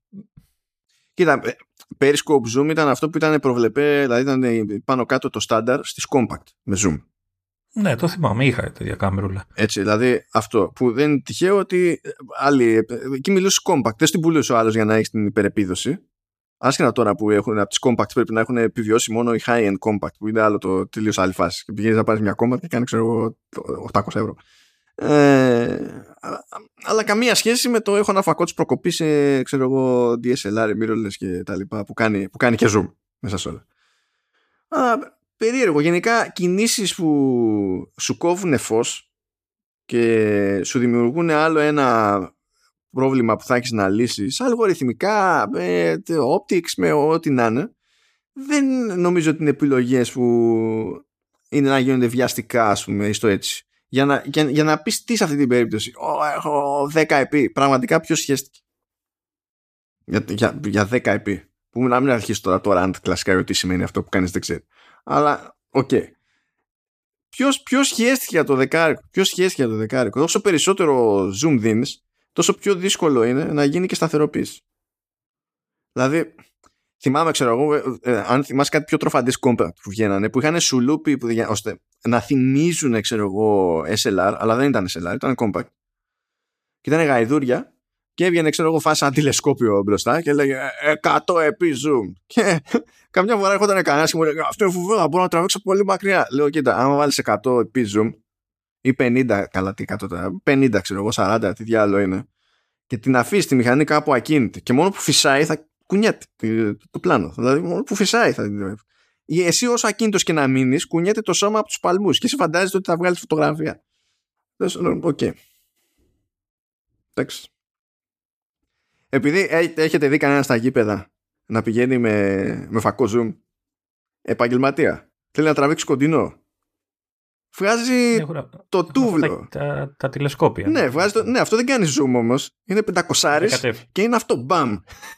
Δεν έχει άλλο. Αυτό, αυτό κάνει. δεν κάνει να μπλέκει τώρα εκεί πέρα γιατί σου λέει εγώ εδώ πέρα πρέπει να είμαι σίγουρος γιατί, για τη βάση να μην παλεύω με το τι γίνεται με διαφράγματα και ιστορίες ε, ναι δεν... Και είμαι πολύ περίεργος να δω και τι θα κάνει, ειδικά στην περίπτωση, στην περίπτωση με τα 48, ώστε να ρεφάρει για την όποια φύρα θα υπάρχει, ρε παιδί μου. Θα μεγαλώσει τον αισθητήρα ώστε να χωρίσει τη διαφορά στη μέση, στο μέγεθος του μεμονωμένου pixel θα τάξει πράγματα με τα Deep Fusion, Smart HDR, δεν ξέρω εγώ τι είναι. Θα είναι όλα, όλο διαπό, κάτι καινούριο, δεν ξέρω. Είμαι πολύ περίεργος να δω τι θα γίνει. Ε, νομίζω το όλο διαπό, δηλαδή θα δώσει πόνο σε όλα τα επίπεδα. Δηλαδή, αν πάει για 48 που λες. Δεν νομίζω να, να αφήσει απ' έξω τα, τα software. Και ακόμη περισσότερο είμαι περίεργος να δω πώς θα το επικοινωνήσει αυτό το πράγμα. Πώς θα το εξηγήσει όταν ήρθε η ώρα να το παρουσιάσει. Ε, τέσσερα επί. Super ultra Extra wide. Κατά τα άλλα περιμένουμε λέει βελτίωση σε ultra wide. Ό,τι και αν σημαίνει αυτό. Θα δούμε. Αλλά εντάξει. Τώρα είπαμε για το ενδεχόμενο να φύγει η εγκοπή και να μείνει τρύπα για την μπροστιά κάμερα. Και εκεί ο, ο, ο ίδιος με, με τον προηγούμενο μάλλον θα πει γιατί δεν κρύβει και την τρύπα. Είπαμε. Optics, optics, optics. Εσύ γιατί δεν κρύβεις το μάτι σου αδελφέ γιατί, όταν θες να δεις, γιατί δεν το κρύβεις; Γιατί εγώ ένα παλιό Sony Ericsson που είχα κούμπωνε από κάτω η κάμερα. Είχε μια, ένα ματσουκάκι. Α, το είχα και εγώ αυτό. Ναι. Έξτρα περιφερειακό. Σημαντική. Φοβερό. Ναι, ήταν από τα πιο χρήσιμα λεφτά που έχουμε δώσει. Ναι. Άστα να πάνε, το θυμάμαι. Φρίκη. και, και την είχα γλιτώσει στο τσακ να μην πάρω και το πληκτρολογιάκι. Εκείνο το πολύ εύκολο πληκτρολογιάκι. Που είχε ένα, πάταγε σε ένα πλήκτρο και πάταγε σε 40, όχι ένα. Κάλιστα. Πάντως ούτε αυτό για το, το, το hole punch ότι θα πάει φέτος. Δηλαδή θα έλεγα ότι είναι super duper σίγουρο. Δεν είναι. Δεν, δηλαδή το, Σας είπα για πριν ποια είναι η θέση μου τέλος πάντων. Εντάξει. Υπάρχει περίπτωση τα, αυτά για, το, για τη τρύπα μπροστά. Ε, τα, τα διάφορα άλλα που θέλουν να κρύψουν να τα περάσουν ξέρεις, στην, ε, στη ραφή ξέρεις, μεταξύ του πλαισίου και της οθόνης, όπως κάνανε με το ηχείο. Να είναι, αλλά... Όχι, αυτό είναι δύσκολο γιατί δεν σε, σε εκείνο το σημείο δεν σε νοιάζει τόσο πολύ η κατευθυντικότητα του ηχείου, αλλά τα άλλα πρέπει να σε κοιτάνε. Mm. Δηλαδή, αν σκεφτείς πώς θα, άμα στριμωχτούν αυτά, πώς θα πού θα κοιτάνε και τι visibility θα έχουν ε, ε επαρκές και τέτοια. Δεν είναι. Ε, τώρα από οθόνες, εντάξει, κλασικά OLED. Δεν νομίζω να πάει το promotion στα, στα φθηνά. Ε, δεν περιμένουμε μεγάλες αλλαγές στο design και ακούγονται κάποια πράγματα ότι μπορεί να βάλει, ξέρω εγώ, τιτάνιο γύρω-γύρω αντί για ατσάλι και τέτοια. Εντάξει, not bad. 5.000 ευρώ. Όχι, εντάξει, δεν είναι τόσο. Δεν είναι κάποια τέτοια συγκλονιστική διαφορά το τιτάνιο. Απλά το τιτάνιο έχει το, την έχει το ωραίο, που το, το θα έλεγα εγώ φυσικά, ότι μπορεί να είναι και μάτ. που, ε, πιο ελαφρύ, πιο βαρύ. Ε, είναι πιο ελαφρύ ε, και είναι και πιο, πιο ανθεκτικό. Απλά ε, νομίζω ότι αν είναι να πάθει ζημιά, αν είναι η ώρα του να σπάσει, ότι σπάει πιο φαντασμαγορικά. Αλλά και πάλι δεν είναι σαν το. Δηλαδή πάλι είναι ανθεκτικό ρε παιδί μου, όπως και το Ατσάλι. Το Ατσάλι με έχει σώσει, παιδιά. Δηλαδή τα παραπάνω λεφτά που έδωσα για το Pro Max ε, τα έχει βγάλει το Ατσάλι. Γιατί έχει φάει δύο τούμπες στο τηλέφωνο, που άμα ήταν με αλουμίνιο θα είχε μπει μέσα το, το αλουμίνιο. Το Ατσάλι σου λέει Είμαι Ατσάλι. I don't care. Και να υποθέσω ούτε γρατζουνιές ούτε τίποτα. Ούτε γρατζουνιές τίποτα. Πώς έχω επιβιώσει όλα μου τα χρόνια και δεν έχω σπάσει ποτέ οθόνη σε τηλέφωνο, δεν ξέρω. Ε, έλα τώρα, σταμάτα. σταμάτα όμως. Είναι σαν και αυτό το ότι είμαι 37 χρονών και δεν έχω σφράγισμα. Είναι από τα περίεργα. Μην τα λες αυτά, σε παρακαλώ πολύ, αφού είδες τώρα. Ό,τι, ό,τι λέω γίνεται. Πρόσεχε, μην γίνεται και σε σένα. Εντάξει, δεν είπα ότι αποκλείεται να κόλλει κορονοϊό και εσύ πώς κάνεις έτσι. Ε. Ξέρω ποντά. Ε, το άλλο που ακούγεται είναι ότι μπορεί να κάνει μια τσαχπινιά με, με ψήξη και να βάλει vapor chamber το οποίο συναντάμε σε... Το έχουμε πετύχει σε κάτι κινέζικα τηλέφωνα σαν φάση. Το έχουμε πετύχει, καλά συμβαίνει αυτό σε GPU. Συμβαίνει και στο, και στο Xbox One X και στο Xbox Series X. Συμβαίνουν εκεί πέρα κλασικά. Σημασία έχει παιδιά να μην έχει ανεμιστηράκι. Αν έχει ανεμιστηράκι, παρετούμε. Το κινητό. Ναι. Το κινητό. Έλα ρε. Γε, γελάς, αλλά το, ε, ποιο ήταν μια Asus ή κάτι τέτοιο, τα, τα έχει κάνει αυτά τα χαζά; Ε, ναι, εντάξει, αλλά τώρα δεν νομίζω ότι η Apple τι θέλει. Εδώ προσπαθεί λάπτοπ και. Όχι, νομίζω, νομίζω ότι η, Apple θα, δηλαδή, θα, θα τρελνόταν μόνη της στη σκέψη. Θα έλεγε ο, καλύτερα, καλύτερα να παίρνει φωτιά σε ένα μήνα. να μην αντέχει, αλλά να πεθαίνει. το θέλει για αυτό που έλεγα πριν. Δηλαδή να το κρατάει λίγο, να μην είναι βαρύ, να το σηκώνει. να, να πετάει. Κάνει hover. Αλλά ναι, ε, πιθανολογώ ότι ο καινούριο επεξεργαστής, ο Α16 μάλλον, λέμε ναι. ότι θα είναι αυτός, ότι θα βοηθήσει αυτό το θέμα. Θα βοηθήσει συνήθως κάθε χρόνο αυτό. Ε, ε, μία από τις αλλαγές που κάνουν οι καινούριοι επεξεργαστές είναι ότι είναι, και ότι είναι ζεσταίνονται λιγότερο. Ε, ε, κοίτα, δεν έχουν το καλύτερο thermal design τα, τα iPhone. Απλά έχουν τόσο κούκου chips σε σχέση με τον ανταγωνισμό εκεί έξω που τις καπουλάρουν για αυτό το λόγο. Ε, Τώρα όμως δεν περιμένω μεγάλα κέρδη. Δηλαδή θα μου κάνει εντύπωση αν ο Α16 είναι στα 3 νάνο, αν έχουν προλάβει. Γιατί νομίζω ότι η TSMC δεν είναι σε φάση να το κάνει αυτό το mass production ακόμη. Μπορεί να πάνε από τα 5 στα 4, που εκεί πέρα το όφελος δεν θα είναι ιδιαίτερο. Για ε, χίλιους λόγους. Μην ξεχνάς και, το, και την ε, διαθεσιμότητα, έτσι. Μπορεί να, ξέρεις, να επιλέξουν πάλι κάποιο κουλό μέγεθος για να μην έχουν πρόβλημα με την παραγωγή. Ο, δεν έχει. Κοίτα, αυτό το κάνουν έτσι κι αλλιώς. Αυτό δεν θεωρούμε δεδομένο ότι αν έχουν το περιθώριο να το κάνουν, θα το κάνουν. Αλλά όπως και να το κάνουν, ό,τι και να παραγγείλουν, αν η TSMC δεν είναι έτοιμη να παράξει αρκετά κομμάτια σε 3 νάνο, ναι. ώστε να κάνει καν, όχι να υπάρχει έλλειψη, αλλά ώστε να μπορεί να κάνει λανσάρισμα στα νούμερα που συνήθως κάνει λανσάρισμα ένα iPhone. Γιατί τώρα, ας πούμε, στο τελευταίο τρίμηνο του, του 2021, υπολογίζεται ότι πουλήθηκαν 40 εκατομμύρια ένα iPhone. Δηλαδή, ε, σε, σε, ένα, σε ένα τρίμηνο. Σε ένα τρίμηνο. Φανταστείτε τι γίνεται με λήψη στο PlayStation 5 και σε ένα χρόνο έχει πουλήσει 10 εκατομμύρια. Φανταστείτε να ήθελε να, πουλήσει, να προσπαθούσε να πουλήσει η Sony 40 εκατομμύρια PlayStation 5 σε τρεις μήνες. Δεν, δεν είναι. Αλλά η, η Apple πηγαίνει και είναι πρώτος πελάτης, προπληρώνει, ξέρω εγώ και τέτοια. Αυτό δεν σημαίνει ότι το capacity είναι άπειρο. Να. Θα δούμε. Και λέγεται ότι τα πούλησε αυτά τα 40 εκατομμύρια παρότι έλεγε ότι δεν θα έχω αρκετά και θα έχω ελλείψει, έτσι. δηλαδή πόσα θα, τι θα γινόταν; Τέλος πάντων, ε, νομίζω ότι χοντρικά αυτά είναι για το 14. Δεν θέλω να πάμε παρακάτω. Εντάξει, φίλε. iPad Pro είναι, πώς κάνεις έτσι; Δεν θέλω να πάμε παρακάτω. Έλα, λίγα, λίγα πραγματάκια είναι. Αυτά που έχουν ακουστεί έτσι κι αλλιώς για το... Δεν θέλω να πάμε παρακάτω. πάμε πάρα παρακάτω. Λοιπόν, στα γρήγορα παιδιά, iPad Pro απλά λέγεται ότι στο φετινό refresh υπάρχει ελπίδα και να έχει και το 11 mini LED στο, για, για backlight. Ε, τώρα κάτι λέγονται αυτά πάλι δεν τα πολύ πιστεύω για σύρματη φόρτιση λέει ότι μπορεί να είναι η τρίτη φορά που το ακούμε. Είναι η τρίτη φορά που το ακούμε. ναι, να είναι γυάλινη, λέει, η πλάτη του iPad και να κάνει και reverse charging και κάτι τέτοια. Ε, πόσο πιο βαρύ θα είναι, πόσο πιο ευαίσθητο θα είναι, εύθραυστο. Ταυτόχρονα το μεταξύ έχει και άλλη φήμη ότι μπορεί τελικά να είναι από τιτάνιο, παιδιά. Βγάλετε άκρη. Δεν είναι δουλειά αυτό. Δηλαδή, περίμενε, περίμενε, περίμενε. Το τιτάνιο αφήνει τους μαγνήτες να δουλεύουν. Γιατί αν τους ε, κόβει δεν υπάρχει περίπτωση. Δεν ξέρω πώς θα το αυτό είναι εδώ πέρα, αλλά. Ε, ε, είναι, είναι ικανοί να τους βγάλουν απ' έξω τους μαγνήτες. Δεν ξέρω αν θα πάνε να κάνουν κάποια μεγάλη παπάτσα σε iPad Pro.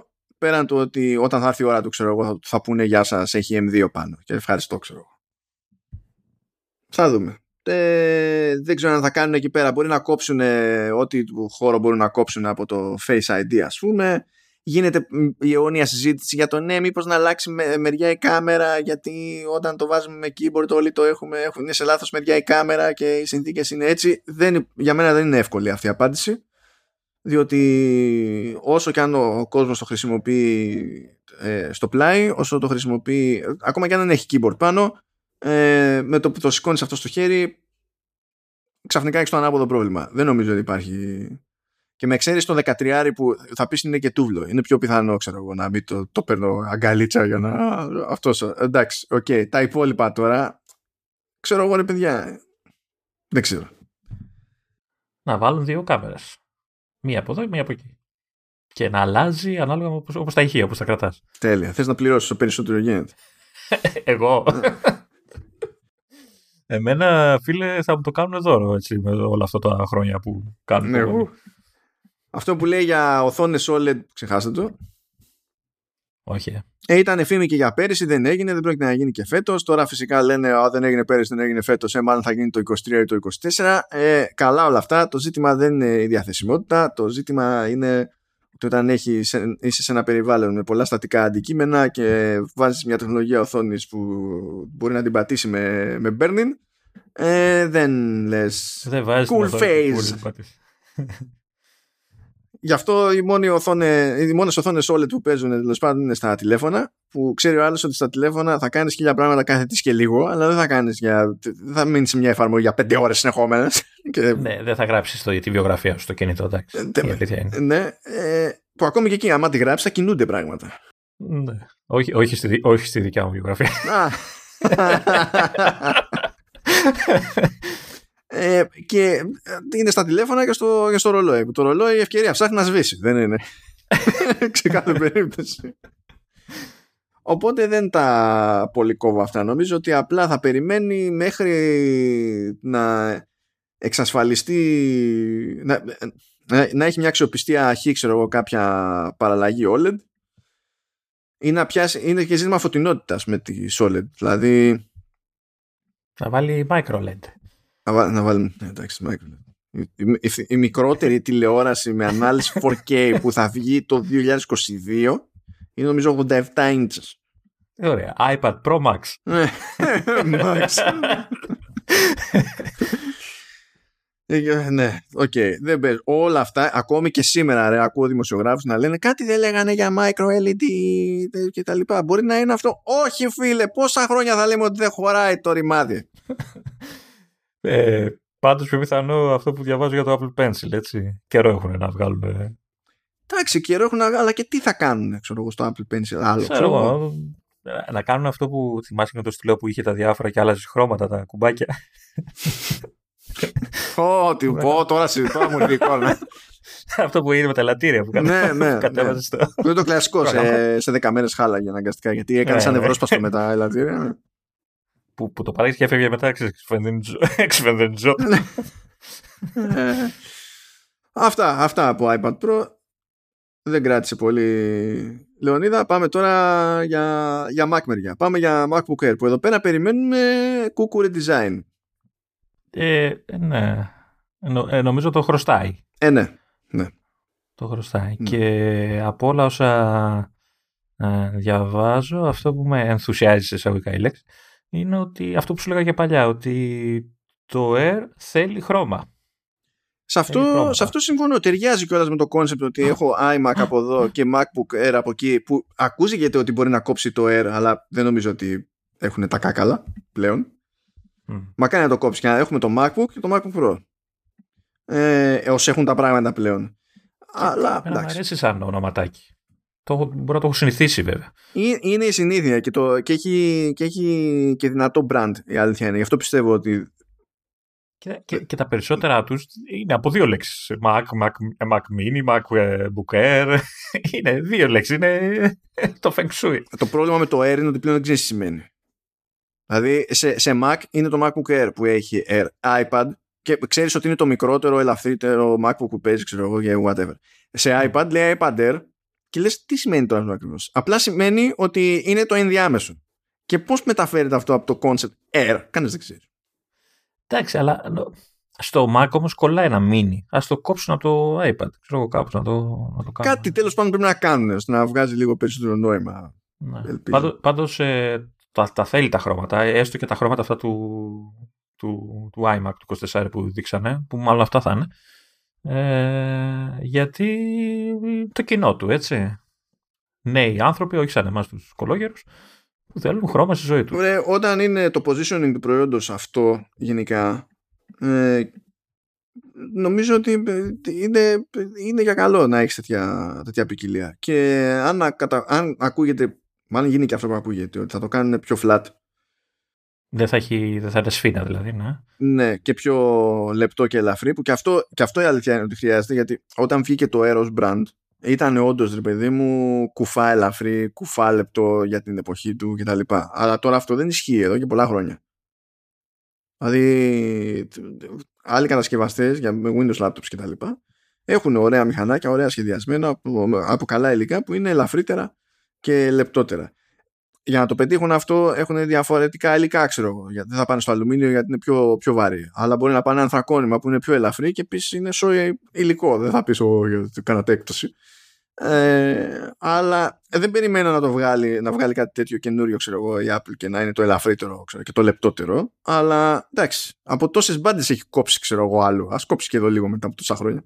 Αφού έχει το περιθώριο να το ανασχεδιάσει και να γλιτώσει όσο χώρο που ήταν περιττός με δεδομένο, ξέρεις, το σασί που έχει τώρα που του κότσανε μέσα έναν M1, ας πούμε.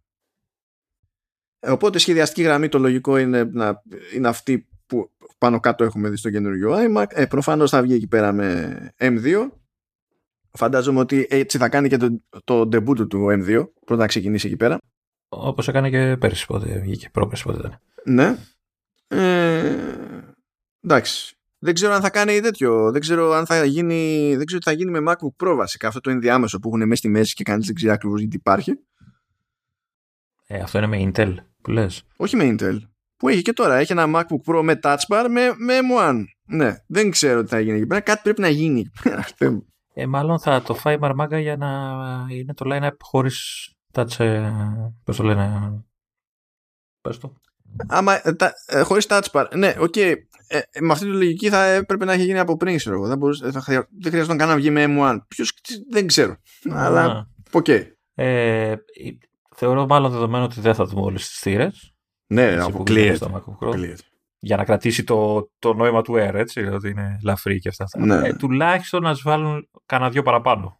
Δεν ξέρω αν επιτρέπει ο M2 να, να έχει παραπάνω θύρες, γιατί με, με, με δύο νομίζω ήταν το προηγούμενο, δεν φτουράει. Ε, θα μου πεις βέβαια από ότι εικάζουν θα έχει και MagSafe, οπότε γλιτώνεις τη μία θύρα που ήταν για φόρτιση, τη γλιτώνεις.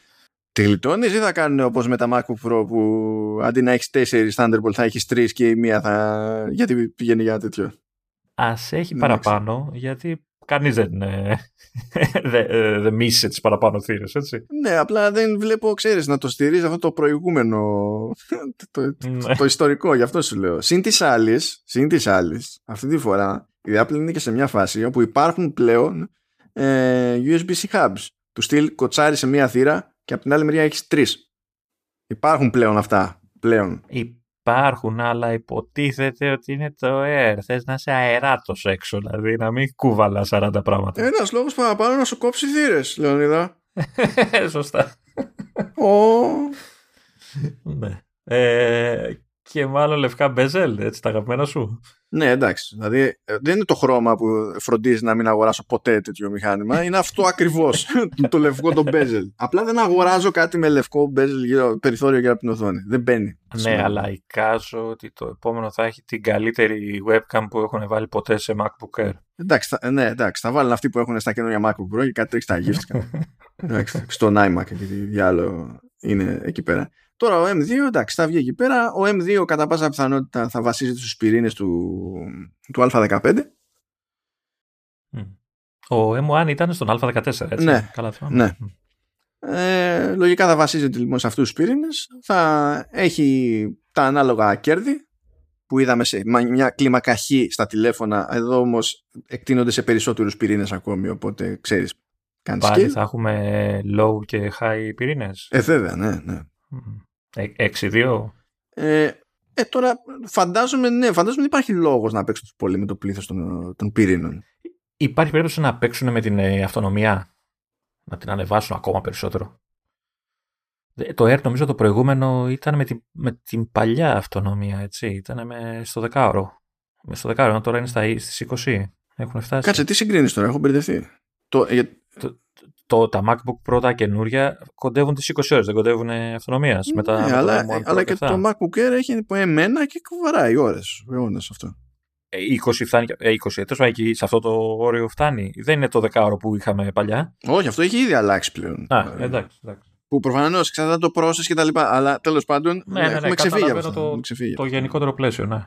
Ε, Αυτό. Δεν ξέρω εκεί αν θα μπορούσαν να δώσουν πόνο παραπάνω, αλλά δεν ξέρω και αν χρειάζεται. Τώρα, κοίτα, νομίζω ότι μπορούν να μείνουν στους πυρήνες που έχει, άντε να παίξουν με κανένα πυρήνα, ξέρω εγώ, εδώ και εκεί ενδεχομένως με το ξέρεις, με, τη, ξέρω εγώ, με GPU. GPU. Αυτό να πούνε ότι βάζουν κάτι παρα... μια ιδέα Και παραπάνω. υποθέτω, υποθέτω ούτε εδώ ανεμιστήρα, έτσι. Ε, όχι πια, δηλαδή, ποιο, ποιο το point. Αυτό πρέπει, ε, έτσι πρέπει να είναι αυτά. Έτσι πρέπει να είναι αυτά. Αλλιώ Και λογικά και τα ηχεία τα καινούρια και όλα, έτσι. Ε, αυτό, αυτό δεν το ξέρω, γιατί με, τα, με το Air εδώ και χρόνια δεν είναι ότι κάνεις συγκλονιστική ε, προσπάθεια με τα ηχεία. Δηλαδή δεν είναι καν στέρεο τόσα χρόνια. Άμα, δηλαδή αν καταφέρει να, να βάλει δύο αντί για ένα, θα πούμε ότι εντάξει μπράβο, το δε- δεχόμαστε ξέρω εγώ στη, στην όλη φάση. Λευκά πλήκτρα μακριά από εμά. Μακριά από Δεν το εμάς. γλιτώνεις το λευκό, γιατί έχω την ότι μπορεί να ενοχλείς στο μάτι, αλλά ταιριάζει νομίζω με τα χρώματα, που τουλάχιστον αυτά που ξέρουμε τα χρώματα. Δεν ξέρω αν πήγαινε το μαύρο σε τε- σε τόσο ανοιχτό χρώμα, χρω- ε, χρώματα. Για το... Θα, θα προτιμούσα να ήταν χρωματιστά τα πλήκτρα σε ένα Στο τόνο χρώμα να είναι σκούρο, ξέρω εγώ. Ναι, να είναι off σε σχέση με, το, ο- με τον τόνο του υπόλοιπου σασί, που δεν είναι και εξωπραγματικό αυτό που λέω, από την άποψη ότι και στους iMac έχει παίξει με τους τόνους. Στο ίδιο το μηχάνημα δηλαδή δεν έχει ένα, ε, ε, ένα τόνο του χρώματος που χρησιμοποιεί στην πραγματικότητα. Και θα μπορούσε να το κάνει και στο bezel αυτό. Να είναι πληκτρολόγιο. Ε, Σε, σε- και σε iMac όμως έβαλε λευκά και δεν είναι και στην πραγματικότητα λευκά, είναι περίπου λευκά, είναι off-white, το οποίο φαντάζομαι ότι στη, στην ομάδα που τα σχεδίασε αυτά ήταν κάποιο είδους αναφορά στο, στην κλασική σχεδίαση του παλαιού iMac, του, του πρώτου, που, είχε, που και αυτό ήταν περίπου off-white το γύρω-γύρω με κάτι ρίγες που ήταν τότε και μέρος του, του macOS Classic, ας το πούμε. Ήταν αυτή η αισθητική γενικότερα. Που ναι, καταλαβαίνω το reference, δεν δεν- δεν με ενδιαφέρει. Ευχαριστώ. Ευχαριστώ. Ε, αυτό, εντάξει, αυτό θα βγει, θα κάνει πάτα, εγώ είναι σίγουρο, θα πουλήσει αν υπάρχει αύριο.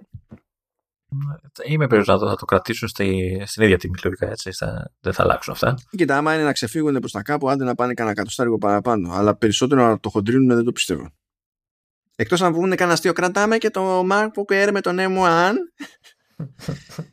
και γιατί εντάξει, στην εποχή του Cook τα έχουμε αυτά. Ε, Είναι, είναι κλασικά. Πάμε στον άλλον έτσι ήρωα, Mac Mini, που έτσι κι αλλιώς έχουμε Mac Mini με M1.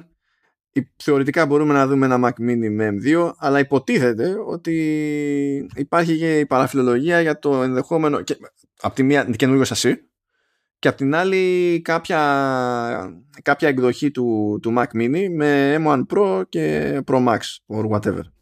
Δεν ξέρω τι θα κάνει ο, ο Mac Mini με τη, με τη ζέστη. Θα μου πεις τώρα τα M1 είναι όλα καλά. Εντάξει, αυτό θα έχει μωρέ ψύχτρα πάνω, όπως έχει και το, και το τωρίνο. Η οποία όμως δίνει πόνο, ρε παιδί μου. Δηλαδή, δεν είναι. Πώς το λέω, δεν, δεν τρέπεται. Έτσι, ανάβει εύκολα, τουλάχιστον το δικό μου. Ε, εντάξει, δεν είναι. Και το, το γυάλινο που λες τώρα το παρουσιάζουν σαν νέο και καλά αυτό, αλλά είναι παλιό έτσι. Και παλιά γυάλινος δεν ήταν. Τι εννοείς, Α, το πάνω που είναι σαν. Ναι, ναι. Αυτή, αυτή, αυτή η φήμη ακούγεται από πέρυσι. Τώρα δεν ξέρω τι πόδια έχει. Και αλλά... παλιότερα δεν, ήταν, δεν είχε γυαλί από πάνω που ήταν λευκός ή δεν είχε γυαλί καθόλου. Ήταν πλαστικός. Θυμάμαι, λες για το πρώτο πρώτο σασί του Mac Mini mm, που ήταν, mm. ξέρω εγώ, το 2008, που το διάλογο ήταν αυτό. Που θυμ... Ε, Όντως ήταν λευκό από πάνω, αλλά δεν θυμάμαι αν ήταν πλέξη. Γυαλί, ναι. Αν είχε τέτοιο. Δεν το θυμάμαι. Γυαλί δεν ήταν σίγουρα. Αν ήταν, ήταν πλέξη. Αλλά δεν το θυμάμαι στα σίγουρα από τότε. αυτό το μηχάνημα όμως θέλει θύρες. Μπορεί να πεις ότι είναι σαν το Air αυτό. Δεν, δεν νομίζω θα. Ναι, αυτό θέλει θύρες, ναι. Κοίτα, ειδικά δε αν βγάλεις σύνθεση με M1 Pro και, M, και M1 Max. Εκεί το έχουμε. Φυλα, φιλαράκι, ναι. Προ, δηλαδή, άμα είναι να πουλήσεις τέτοιο chip, πρέπει να έχεις και τις τύρε. Δηλαδή, τα κάνουμε. Ναι, ναι. Ε, θεωρητικά δεν μπορεί να κάνει γιατί είναι όλα μέσα. Δεν είναι controller και όλα αυτά. Δεν ξέρω, είναι ξεχωριστά. Είναι, ε, είναι, είναι, πάνω στο chip. Είναι πάνω στο chip. Δηλαδή, ένας λόγο ένας λόγος που έχουμε παραπάνω θύρες σε μηχανήματα με ε, M1 Pro και M1 Max είναι επειδή το ίδιο το chipset πάνω έχει περισσότερους controllers για τις θύρες αυτές ενώ ο M1 δεν έχει τους ίδιους controllers. Ε, άρα δεν νομίζω να κάτσουν να, να δώσουν πόνο να φτιάξουν άλλο chip τώρα για να μειώσουν τις θύρες, δεν υπάρχει λόγος. Τώρα για το αν θα βγει με M2 και τα λοιπά, εκεί πάλι θα... Ένα entry, το entry, θα βγει το entry με M2, θα βγει το entry με M2. Το θέμα είναι αν θα σηκώνει παραπάνω θύρες αυτό. Και μνήμη. Έχει μνήμη. Δεν νομίζω καν του νοιάζει ιδιαίτερα αυτό. Για μένα το ερωτηματικό είναι αν θα κάνουν καν τον κόπο να έχουν Mac Mini με τα μεγαλύτερα τα chipsets. Δεν ξέρω γιατί. Τα, κοίτα, επειδή είναι μηχάνημα που πάει σε servers και ξέρεις το χρησιμοποιούν αυτό, δεν ξέρω αν εκεί έχουν κάποια λογική πιο δυνατοί επεξεργαστές. Αν βοηθάνε σε κάτι. Στις φάρμες. Πιστεύεις γενικά έχει, έχει νόημα το concept του high-end Mac Mini όσο έχουν τα πράγματα; Ναι, γιατί όχι. Εμένα, ε, ε, εμένα είναι από τα αγαπημένα μου μοντέλα γενικότερα. Δηλαδή είναι. Ε, γιατί όχι. Είναι, έχει τη λογική του desktop χωρίς τον όγκο του desktop και γιατί είναι, άμα έχει και τη δύναμη κανένα, κανένα πρόβλημα, κανένα. Ναι, και εγώ είμαι φαν. Απλά προσπαθώ να το φανταστώ γενικότερα, δηλαδή και, για την αγορά σου. και θεωρητικά είναι και φτηνό τώρα, ξέρεις, όπως πάντα αυτή η λέξη στα πλαίσια της Apple. Ε, OK, okay, εντάξει. Δηλαδή, αν σου λέω, το δικό μας δεν το έχω μετανιώσει καθόλου το 18. Εντάξει, θα ήθελα να έχει λίγο πιο δυνατή GPU, αλλά OK, okay, εντάξει, φταίει γενικότερα τότε η Intel κτλ. Τώρα που με τους M έχουμε GPU πολύ καλύτερη, ε, γιατί να με χαλάσει ένα high-end ε, Mac Mini; Ίσα θα τον κυνηγούσα κιόλας. Θα το, θα το σκεφτόμουν πολύ. Δεδομένου ότι έχω οθόνη, έχω ξέρεις, όλα τα υπόλοιπα, δεν χρειάζεται να πληρώσω εξτρά. Αρκεί να είναι πιο ήσυχος. δεν, δεν ξέρω. Δεν, δεν, δεν έχω καταλήξει, να σου πω αλήθεια. Ναι. Και πάντως δεν μου έχει λείψει ούτε σε θύρες μου έχει λείψει, γιατί ο δικός μου έχει πολλές. Ούτε οι επιδόσεις του. Εντάξει, σου λέω πέρα τα γραφικά. Μια χαρά. Και, και με έχει βολέψει. Είναι χωμένος κάπου δεν τον βλέπεις καν. Είναι εξαφανισμένος. Τέλεια. Αν, αν, αν πούμε ότι βγαίνει ένας με M2 και mm. εξακολουθεί και έχει τα βάνη, ξέρω εγώ, τα 16 GB, αλλά έχει παραπάνω θύρες. Ναι σε εκείνη την περίπτωση θα σε ένοιαζε το αν θα βγει και πιο high-end; Ε, με βάση τη χρήση μου, εμένα τα 16 GB είναι, είναι ok. Δεν με χαλάει που ο δικός μου μου δίνει τη δυνατότητα να τα αναβαθμίσω. Έτσι είναι από τα τελευταία μοντέλα που, το, που έδινε να αναβάθμιση στη μνήμη. Ε, θα, θα, ναι, θα το, θα το κοίταγα το high-end. Όχι, ξέρεις, το top να πάω για max, αλλά το pro και θα, θα, θα ζήγιαζα τα, ξέρεις, το κόστος και το τι προσφέρει μπορεί και να το, να το κοίταγα. Okay. Για να έχω, ξέρεις, γιατί έχω πάντα μια αίσθηση ότι ξέρεις, να έχω και λίγο αέρα, ρε παιδί. Ναι, δεν θα το χρησιμοποιήσω full, αλλά να έχει και έναν αέρα για το, για το μέλλον. Αυτό. Ε, θα επανέλθω λίγο σε αυτό το ζήτημα από σπόντα μετά. Okay. Δεν απειλεί αυτό, αλλά άμα ξεκινήσω την εξήγησή μου αυτή τη στιγμή, τότε θα είναι σαν να πιάνω και το άλλο θέμα με τη μία και θα μπλέξουμε τα μπουτια μας και τη σειρά. Ωραία, ωραία. ωραία. Λοιπόν, ε, πάμε για την ώρα παρακάτω. Υποτίθεται ότι αναμένουμε τον μεγάλο iMac ή iMac Pro, όπως φαίνεται να υπάρχει μια κάποια συμφωνία ότι θα επανέλθει αυτό το branding. Εγώ πίστευα ότι δεν θα επανέλθει. Ε, η αλήθεια είναι ότι ελπίζω να, όντως να έχω κάνει λάθος. Θεωρούσα ότι όταν έκοψε το iMac Pro η Apple που είπε ότι τέλος iMac Pro, ότι για να μπαίνει στη διαδικασία να το λέει αυτό το πράγμα, ότι μάλλον αποσύρει και το branding αυτό, αλλιώς απλά θα το άφηνε εκεί να πεθαίνει, ξέρω εγώ, και κάποια στιγμή θα έλεγε να ο νέος iMac Pro αλλά αν το έκανε απλά για λόγους διαθεσιμότητας επειδή ήξερε ότι θα ξέμενε και μετά θα είχε κενό μέχρι να έρθει η ώρα και τώρα το επαναφέρει τότε χαίρομαι που θα είμαι λάθος ας πούμε γιατί είναι μια χαρά απλό και σαφές branding αυτό. Λέγεται ότι θα βγει 27 inches. Οι απόψεις δίστανται για ότι η οθόνη θα έχει αν και λένε ποντάρουν στα, σε, σε mini LED backlight με 120 Hz δηλαδή promotion και τα λοιπά αλλά προφανώς τέλος πάντων δεν μπορεί να είναι δεν θα έχει την ανάλυση της XDR προφανώς.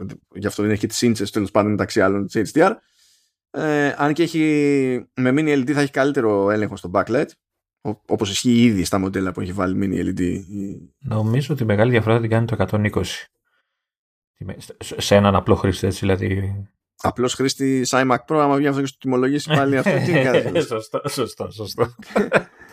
σωστό. Εντάξει. Και έχει πλάκα κιόλας γιατί κάπου είδα ότι κάποιος θεωρητικολογεί ότι θα ξεκινάει ο καινούριο αυτός iMac Pro και καλά από τα 2.000. Και λέω, παιδιά, άμα κάνει 2.000 το base model αυτή σκέφτε, πώς το λέει, δεν το σκέφτεται με το βάση το πόσο έκανε ο iMac Pro, σκε, ε, ε, το σκέφτεται με βάση το πόσο έκανε ο 27 iMac. Αυτό, γιατί, γιατί τώρα λείπει αυτός ο iMac. Έτσι, δηλαδή, αν είναι σωστή η φήμη, θα πάμε από τον απλό iMac τον 24, πάμε κατευθείαν σε έναν 27, ο οποίος τον βαφτίζουν και Pro. Αλλά γι' αυτό και εγώ μπερδε, μπερδεύτηκα, το πούμε έτσι. Δηλαδή, θεώρησα ότι μπορεί να το πάρει για ένα απλός χρήστης, γιατί εκτός αν ετοιμάζουν και απλό 27, που χλωμό. Ε... Νομίζω ότι γι' αυτό ανεβάσανε, για να κάνανε και πιο μεγάλη την οθόνη του iMac, ώστε να είναι ένας iMac και μετά να έχουν το πιο high-end με το δικό του branding που εκεί πέρα το ζήτημά σου δεν θα πει κανένας γιατί δεν είναι 30 διάρα η οθόνη. Ναι, αλλά θα, θα τους χάλαγε να έχουν ένα base model στο βαλάντιο του απλού χρήστη, δηλαδή να μπορεί να το κοιτάξει ένας πιο απλός χρήστης. Όχι, δεν τους χάλαγε. Αλλά το θέμα είναι ότι αν, το, αν βγάλει 27 iMac Pro με Apple Silicon και έχει οθόνη με mini LED και ξεκινάει από τα 2.000 δολάρια τότε βρήκα, βρήκα, την, ε, τότε βρήκα την οθόνη που θα χρειαστεί να αγοράσω.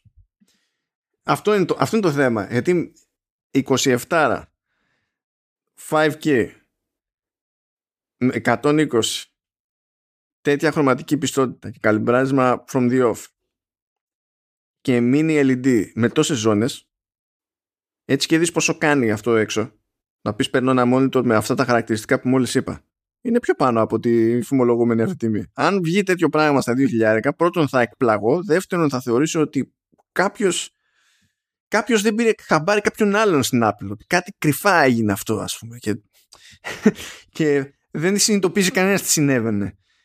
Ε, δεν ξέρω, ο 27 από τα δύο ξεκινούσε ο παλιός, ο απλός. Να σκέφτεσαι δολάρια, μην σκέφτεσαι. Έστω. Αυτό εδώ πρέπει να ήταν από τα 2.300, 2.400, ξέρω τι θα ήταν. 27. Αυτός λέω ότι γύρω στα 2.500 και θα Ναι, ναι. Ε, αυτή η οθόνη περιγράφω. Είσαι τυχερός άμα τη βρεις και κάνει μόνη της 2.500. Ναι, κατάλαβα. Αυτό είναι το θέμα. Μπορεί να κρατήσω όλα τα άλλα εκτός από το, ε, το mini LED. Δηλαδή να έχει τα 120, να έχει OK χρώματα κτλ. Μπορούν να το κάνουν. Ναι. Και να μην είναι. Να είναι πιο απλή οθόνη. OLED, ξέρω τι θα μπορούσε να είναι. Ναι, μπορούν. Όχι, πιο απλή οθόνη OLED. Ρε Λεωνίδα. Ρε Λεωνίδα. δεν είναι. Ρε Λεωνίδα. Δεν είναι, δεν είναι. Δεν είναι. Γιατί μου τα κάνεις αυτά, Λεωνίδα; LCD τέλος πάντων, εντάξει. ε, ναι, μπορούν, ναι, ρε παιδί μου, να είναι, ξέρεις, όπως είναι και οθόνες των 24. Να είναι με, να είναι edge lit που λένε τέλος πάντων, που έχουν γύρω-γύρω θα, τα λεντάκια. Θα μπορούσε να είναι το σημείο διαχωρισμού. Δηλαδή, ο, ο base model να έχει την απλή οθόνη, οπότε είναι να καλύψει τους απλούς που θέλουν 27 και μετά να ανεβαίνει σε mini LED και να πηγαίνει στα 4-5 χιλιάρικα, πόσο θα είναι, που είχε και ο Pro. Είναι άχαρη επικοινωνία σε αυτό το θέμα, γιατί μέχρι στιγμής, δηλαδή όπως το έχει πάει το πράγμα αυτή τη στιγμή, έτσι, αν, αν είναι MacBook Pro, είναι mini LED. Με εξαίρεση αυτό το ενδιάμεσο MacBook Pro που δεν ξέρει κανένας τι είναι. Ε, δηλαδή από τα καινούργια τουλάχιστον, αν είναι MacBook Pro, είναι mini LED. Ε, αντίστοιχα, iPad Pro δυστυχώς είναι μόνο το 13 και όχι το 11. Μπορεί να κάνει 24 τον απλό, αλλά δεν νομίζω ότι καλύπτεται ένας που θέλει 27 οθόνη από τον 24. Έτσι, με καμία δύναμη. Τι σχέση αυτό, γι αυτό, το... δεν... Γι' αυτό σου λέω ότι θα ήταν. ίσως έχει λογική αυτό που σου λέω, δηλαδή να βγει ένα μοντέλο στα 27 inches που να το λέει Pro γιατί θα είναι στο ίδιο line-up κτλ. Αλλά να έχει πιο απλή οθόνη. Ναι, πιο... περίμενα όμως. Αυτό που σου λέω. Δημιουργείς, ε, η θεωρία μου είναι ότι δημιουργεί ζήτημα στο branding. Διότι ε, έτσι όπως το προχωράει η Apple, όταν, όταν σου λέει Pro, ε, σημαίνει ότι έχεις με τη μία αλλαγή και στην οθόνη. Στα τηλέφωνα είναι έτσι. Στα iPad είναι πλέον έτσι. Στα MacBook είναι έτσι. Τεχνικώ και στο ένα monitor που έχει, μπορείς να πεις ότι είναι έτσι. Ένα έχει, Pro είναι, πουλά σπίτια κτλ.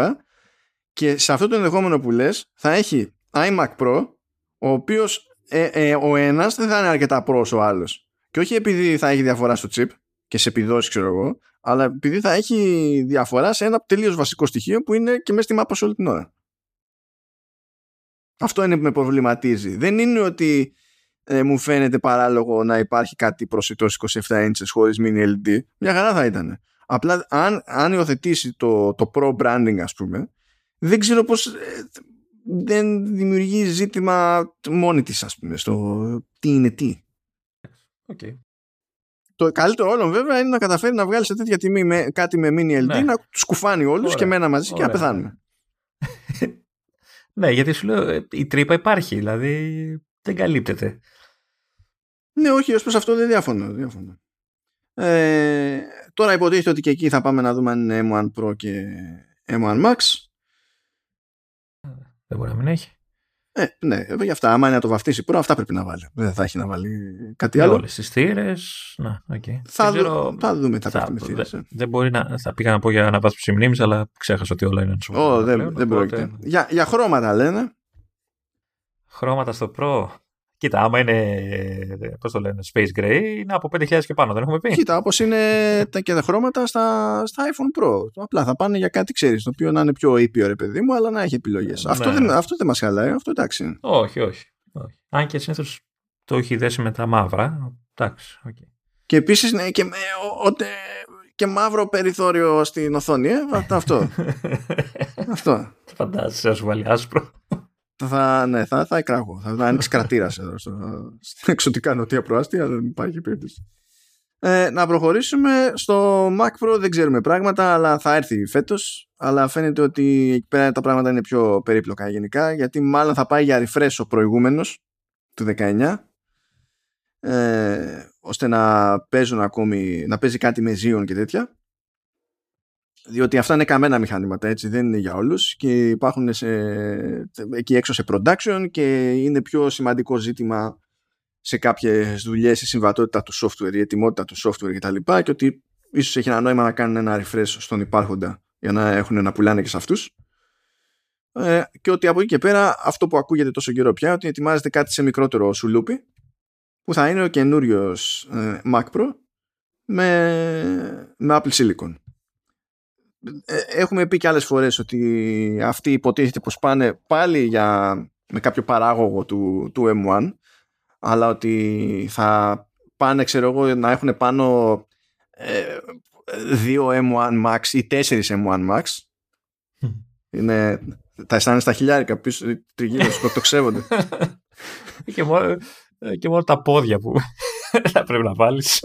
Ε, θα έχει ενδιαφέρον για μένα περισσότερο το πώς αυτά θα έχουν συνδυαστεί μεταξύ τους.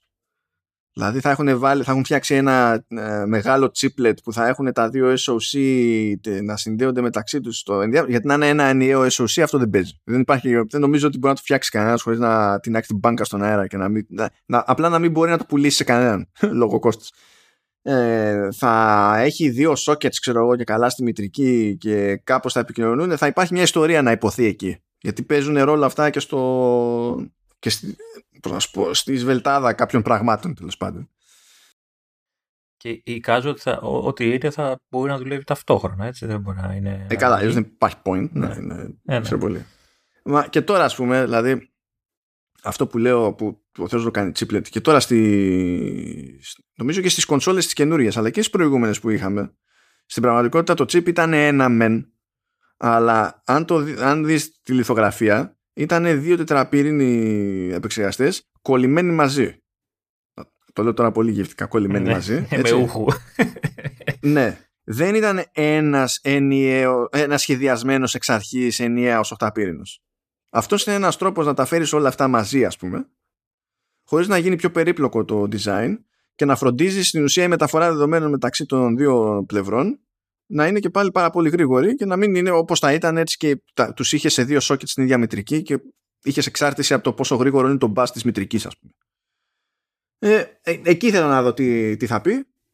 Δεν θέλω να ξέρω πόσο θα κάνει, αλλά εντάξει. Εικάζω ότι δεν θα υπάρχει μοντέλο με Pro, μάλλον Max λογικά, έτσι, με M1 Pro εννοώ. Και θα μπορούσαν να πούνε την ιστορία τους αν θα έρθει η ώρα να το παρουσιάσουν, ξέρω αυτό το πράγμα. Φαντάζομαι θα είναι WWDC, άσχετα με το πότε θα βγει. Ε, ε, να πούνε την ιστορία τους με Max, αλλά να έχουν σαν option, ξέρεις και πάλι, ξέρω ότι πάρε, έχουμε και διπλό. Μπορεί να το χρησιμοποιεί για συνεπεξεργαστή, ρε. να είναι για το λειτουργικό. Να, ξέρεις τι, θα πει κάποιος. εντάξει, ξέρω εγώ, ε, γιατί να βάλει κάποιος διπλό M1 Pro; Ε, και να καταλήξει με τα ίδια GPU cores ας πούμε που έχει ένας μονός ε, M1 Max. Ναι, αλλά θα καταλήξει με περισσότερο CPU cores, με περισσότερα CPU cores σε σχέση με τον μόνο M1 Max. Δεν ξέρω, ίσως να έχει ένα περιθώριο να κάνει mix and match εκεί πέρα, ρε παιδί μου. Δεν ξέρω, είναι πότε της γουστάρει. Και εξαρτάται και την τιμολόγηση. Γιατί άμα πεις έχω μόνο τα γαϊδούρια, το διπλό και το τετραπλό, ε, αυτά είναι πολύ δύσκολο να φτιαχτούν. Ε. Είναι τα, θα, ξεκάθαρα τα πιο ακριβά chips που θα έχει. Θα, σε τι ποσότητες πιστεύεις ότι θα φτιάξει, πόσοι θα αγοράσουν γενικά Mac Pro, ας πούμε, ε, εκεί έξω; Ε, εντάξει, αλλά και το κοινό δεν είναι τόσο μεγάλο πια, έτσι. Ναι, μα γι' αυτό λέω. Γι' αυτό θα είναι τρεις και ο κούκος. Δηλαδή, δεν μπορείς να πεις ότι θα εντάξει, θα έχουμε volume και θα βγάλουμε πολλά τσιπάκια και θα έχουμε οικονομίες κλίμακας. Δεν υπάρχουν. Ε, δηλαδή. Ναι, τέλος πάντων, OK. Okay. Ε, είμαι, είμαι περίεργος να δω τι θα κάνει γενικά και με, με controllers, θύρες, ιστορίες και τέτοια πράγματα. Τι ιστορία θα πει για τη φάση με, τη, με τις GPU. Γιατί τώρα αυτό πρέπει να το συνοδεύσει και λέγοντας και πράγματα για το software και για pro apps και τέτοια και όχι μόνο τα δικά της και για τρίτους και, και, και να κάνουν όλα αυτά, να μπορούν να κάνουν scale σε τέτοια... Να, να δείξει συμφωνίες που, που παίζουν, να ναι. δείξει ότι ετοιμάζονται πράγματα. Ναι, ναι. Να δούμε. Και είμαι περίεργος να δω και το τι θα κάνει με ψήξη εκεί πέρα, πόσο απαιτητικό θα είναι το σύστημα ως προς αυτό το θέμα, τι θόρυβο θα μπορεί να κάνει ενδεχομένως κτλ. Λεωνίδα, θυμάσαι που σου έλεγα για το Mac Mini ότι θα επανέλθω κτλ. Ναι, κάτι θυμάμαι. Θα πάμε τώρα λίγο μεσολάμιας. Γιατί υποτίθεται ότι λέγεται για δισεκατομμυριωστή φορά ότι μπορεί να δούμε κάποιο monitor για φυσιολογικούς ανθρώπους από την Apple. Τι είναι φυσιολογικούς ανθρώπους; Γιατί οι τιμές που βλέπω... Ναι. Ε, ναι, δεν θα πάει να σου βγάλει 5 εκατοστάρια monitor, χαίρομαι πολύ, Λεωνίδα. OK, okay, εντάξει. Αλλά το ζήτημα είναι να μην ξεκινάει. Να, να, η επιλογή είναι μία και ξεκινάμε σε 5.000 ευρώ χωρίς βάση. δηλαδή. Ε, Καταρχάς, ναι, πρέπει να μας πει αν θα έχει βάση ενσωματωμένη αυτό το monitor. Δεν ξέρω. Α, ε, υποτίθεται ότι κάτι έχουν πάρει χαμπάρι ότι μάλλον κάποια πάνελ ετοιμάζει η LG για πάρτι της Apple εννοώντας ότι θα, βγάλει, θα είναι Apple branding τα monitors, όχι ότι θα βγάλει LG, ξέρω εγώ, όπως παλιότερα με τα Ultra Fine. Α, το πάνελ είναι της LG, ναι. Okay. Ε, και δεν είναι σαφές. Υποτίθεται ότι έχει γίνει λόγος για τρία πάνελ. 24, 27 και 32. Εκτός του ότι είναι αυτά που ο συνήθως θα χρησιμοποιεί και στα μηχανήματά της, ξέρω εγώ. Okay. Το ζήτημα είναι αν τα ετοιμάζει αυτά για standalone displays. Ε, Ό,τι είπαμε για το ότι μπορεί να έχει σαν διαφορά 27 οθόνη του ας πούμε iMac Pro σε σχέση με την 24 του iMac φαντάζομαι ότι αν βγουν αυτά σαν monitor το ίδιο θα ισχύει και εδώ. Και ένα 32 panel φαντάζομαι ότι είναι για τον όποιο διάδοχο της Pro Display XDR ε, οπότε δεν έχουμε να πούμε κάτι καινούριο για specs και τα λοιπά. Αλλά γιατί το δένω εγώ αυτό με το Mac Mini στην, στην όλη φάση. Γενικά ε, ε αν πει κάποιος θέλω Mac Mini αλλά θέλω και ένα monitor της προκοπής με το ίδιο σκεπτικό που όταν πάρω MacBook Pro ή όταν πάρω iMac ή iMac Pro ή whatever τέλος πάντων ξέρω ότι έχω μια ε, ποιότητα και πάνω στην εικόνα και είμαι σε high DPI, είμαι σε retina είμαι σε υψηλή πυκνότητα ε, και πάτε να δείτε τι επιλογές υπάρχουν εκεί έξω η απάντηση αργά ή γρήγορα είναι ότι δεν υπάρχουν. Ναι. Ακόμα και αν πείτε βρήκα οθονάρα και με OLED panel, monitor ξέρω εγώ, τρελή πιστότητα χρώματος παπάντζες και κάνει 4 χιλιάρικα και είναι δεν ξέρω και εγώ τι, θα δείτε ξέρω εγώ ότι θα είναι 5K αλλά δεν θα είναι στις 27 inches, θα είναι στις 32. Οπότε έχει πάει περίπατο το Retina. Δηλαδή με, με τη μία συμβάζεται σε μία άλλη πυκνότητα που διαφέρει από αυτό που είναι το στάνταρ σε οποιοδήποτε άλλο μέρος του lineup. Καλά, προφανώς, πριν πει κάποιος άλλη πυκνότητα έχει στο iPhone και άλλη πυκνότητα. Ναι, ενώ τώρα για Mac μιλάμε και για το με δεδομένες αποστάσεις και το, ποιο είναι το, το νούμερο που βολεύει για να μιλάμε για Retina. Δεν υπάρχει επιλογή τέτοια. Η μόνη επιλογή που υπάρχει εκεί πέρα είναι το Pro Display XDR, το οποίο είναι ένα πρόβλημα. Το οποίο δεν υπάρχει. ναι, ναι. Αν λοιπόν, για να πω ότι ε, έχω αυτό που όντως κολλάει στην περίσταση και δεν με νοιάζει αν θα είναι το πιο high end όλων των εποχών, αν θα είναι το 24, αν θα είναι το 27, αλλά αυτά που θεωρώ ότι είναι προβλεπέ όταν θα πάρω ένα MacBook, θα μπορώ να τα βάλω μπροστά μου και σε ένα ρημάδι desktop, χωρίς να πρέπει να αγοράσω desktop. Άλλο. Δηλαδή να μπορώ να το κάνω με το Mac Mini. Mm. Ε, πρέπει κάποιος να τα βγάλει και δεν πρόκειται να τα βγάλει κανένα άμα δεν τα βγάλει Apple. Σε αυτή την κατάσταση είμαστε. Ε, ελπίζω το δικό μου δεν θα σηκώνει τέτοιες οθόνες, οπότε δεν με ενδιαφέρουν. Τώρα το. Ε, άμα βγάλει 27 με mini LED 5K και την έχει 2 ε, ε, ή 2,5 χιλιάρικα είναι πάλι καλά. αυτού του level οι οθόνες κάνουν παιδιά τόσα λεφτά. Άμα καθίσετε και ψάξετε όντως για καλές οθόνες εκεί έξω, όχι έχω και εγώ μια 4K, όχι καλές οθόνες όντως που ξέρουν τους γίνεται και κάνουν και για δουλειές. όχι μόνο για να βάζουμε κάτι να παίζει είτε για να βλέπουμε τι κάνουμε μπροστά μας. Ε, και, δε, και δει με mini LED της προκόπας είναι πολλά τα λεφτά. Γι' αυτό είναι και κουφό ότι έχουμε τέτοιες οθόνες ας πούμε στα καινούργια τα MacBook Pro. Είναι πολλά τα λεφτά είναι προβλεπέ να κάνει ένα τέτοιο monitor 2 και 2,5 χιλιάρικα. Το θέμα ε, δεν είναι γιατί θα κάνει ένα, κάτι τέτοιο 2 και 2,5 χιλιάρικα. Το θέμα είναι να έχουμε μια λύση που να μην, κάνει, να μην ξεκινάει από τα 5. ναι. Αυτό είναι το ε, θέμα. Θεωρητικά θα είναι πιο φτηνά από το XDR, έτσι. Ε, ναι, ναι. Όσο, Κάνα κατοστάρικο. Όσο να πεις. Και σε, αυτέ, σε αυτές τις περιπτώσεις έχουν το περιθώριο να είναι ξέρω, και promotion. Ενώ για την XDR είναι πιο δύσκολο να είναι promotion. Γιατί εκεί έχει περισσότερα pixels να οδηγήσει. Δηλαδή πιο εύκολο είναι να κάνεις σε 120 Hz σε 5K παρά σε, σε 6K. Και δεν είναι μόνο αυτό. Είναι ότι υπό συνθήκη είναι σχετικό και το αν σε παίρνει το bandwidth που σου δίνει το καλώδιο σύνδεσης να έχεις 6K σε 120 frames και αν όταν τα έχεις είναι με συμπίεση ή όχι. Φτάνουμε δηλαδή σε κάποια όρια που έχουν να κάνουν με τη συνεισμολογία και όχι με το αν ο άλλος γουστάρει να το φτιάξει, ξέρω εγώ, ή αν μπορεί να το φτιάξει. Αν, αν θυμάστε κάποτε στις πρώτες εποχές που βγήκαν Retina iMac, επειδή δεν υπήρχε το bandwidth για τόσα pixels, στην ουσία είχε δύο controllers μέσα και συγχρονίζονταν μεταξύ τους για να βγαίνει η ενιαία εικόνα. Και αυτός ήταν ένας λόγος που δεν είχαμε αλλού, ξέρω εγώ, τέτοιες οθόνες. Τότε, γιατί ήταν νωρίς ακόμη, ρε παιδί μου. Δεν μπορούσες και να πεις ότι πετάω ένα καλώδιο και τέλος. Και ένα φεγγάρι είχαμε και κάτι κουλές λύσεις όπου έπρεπε να βάλουμε δύο καλώδια, ξέρω εγώ, σε ένα monitor και κάτι, ε, κάτι περίεργα.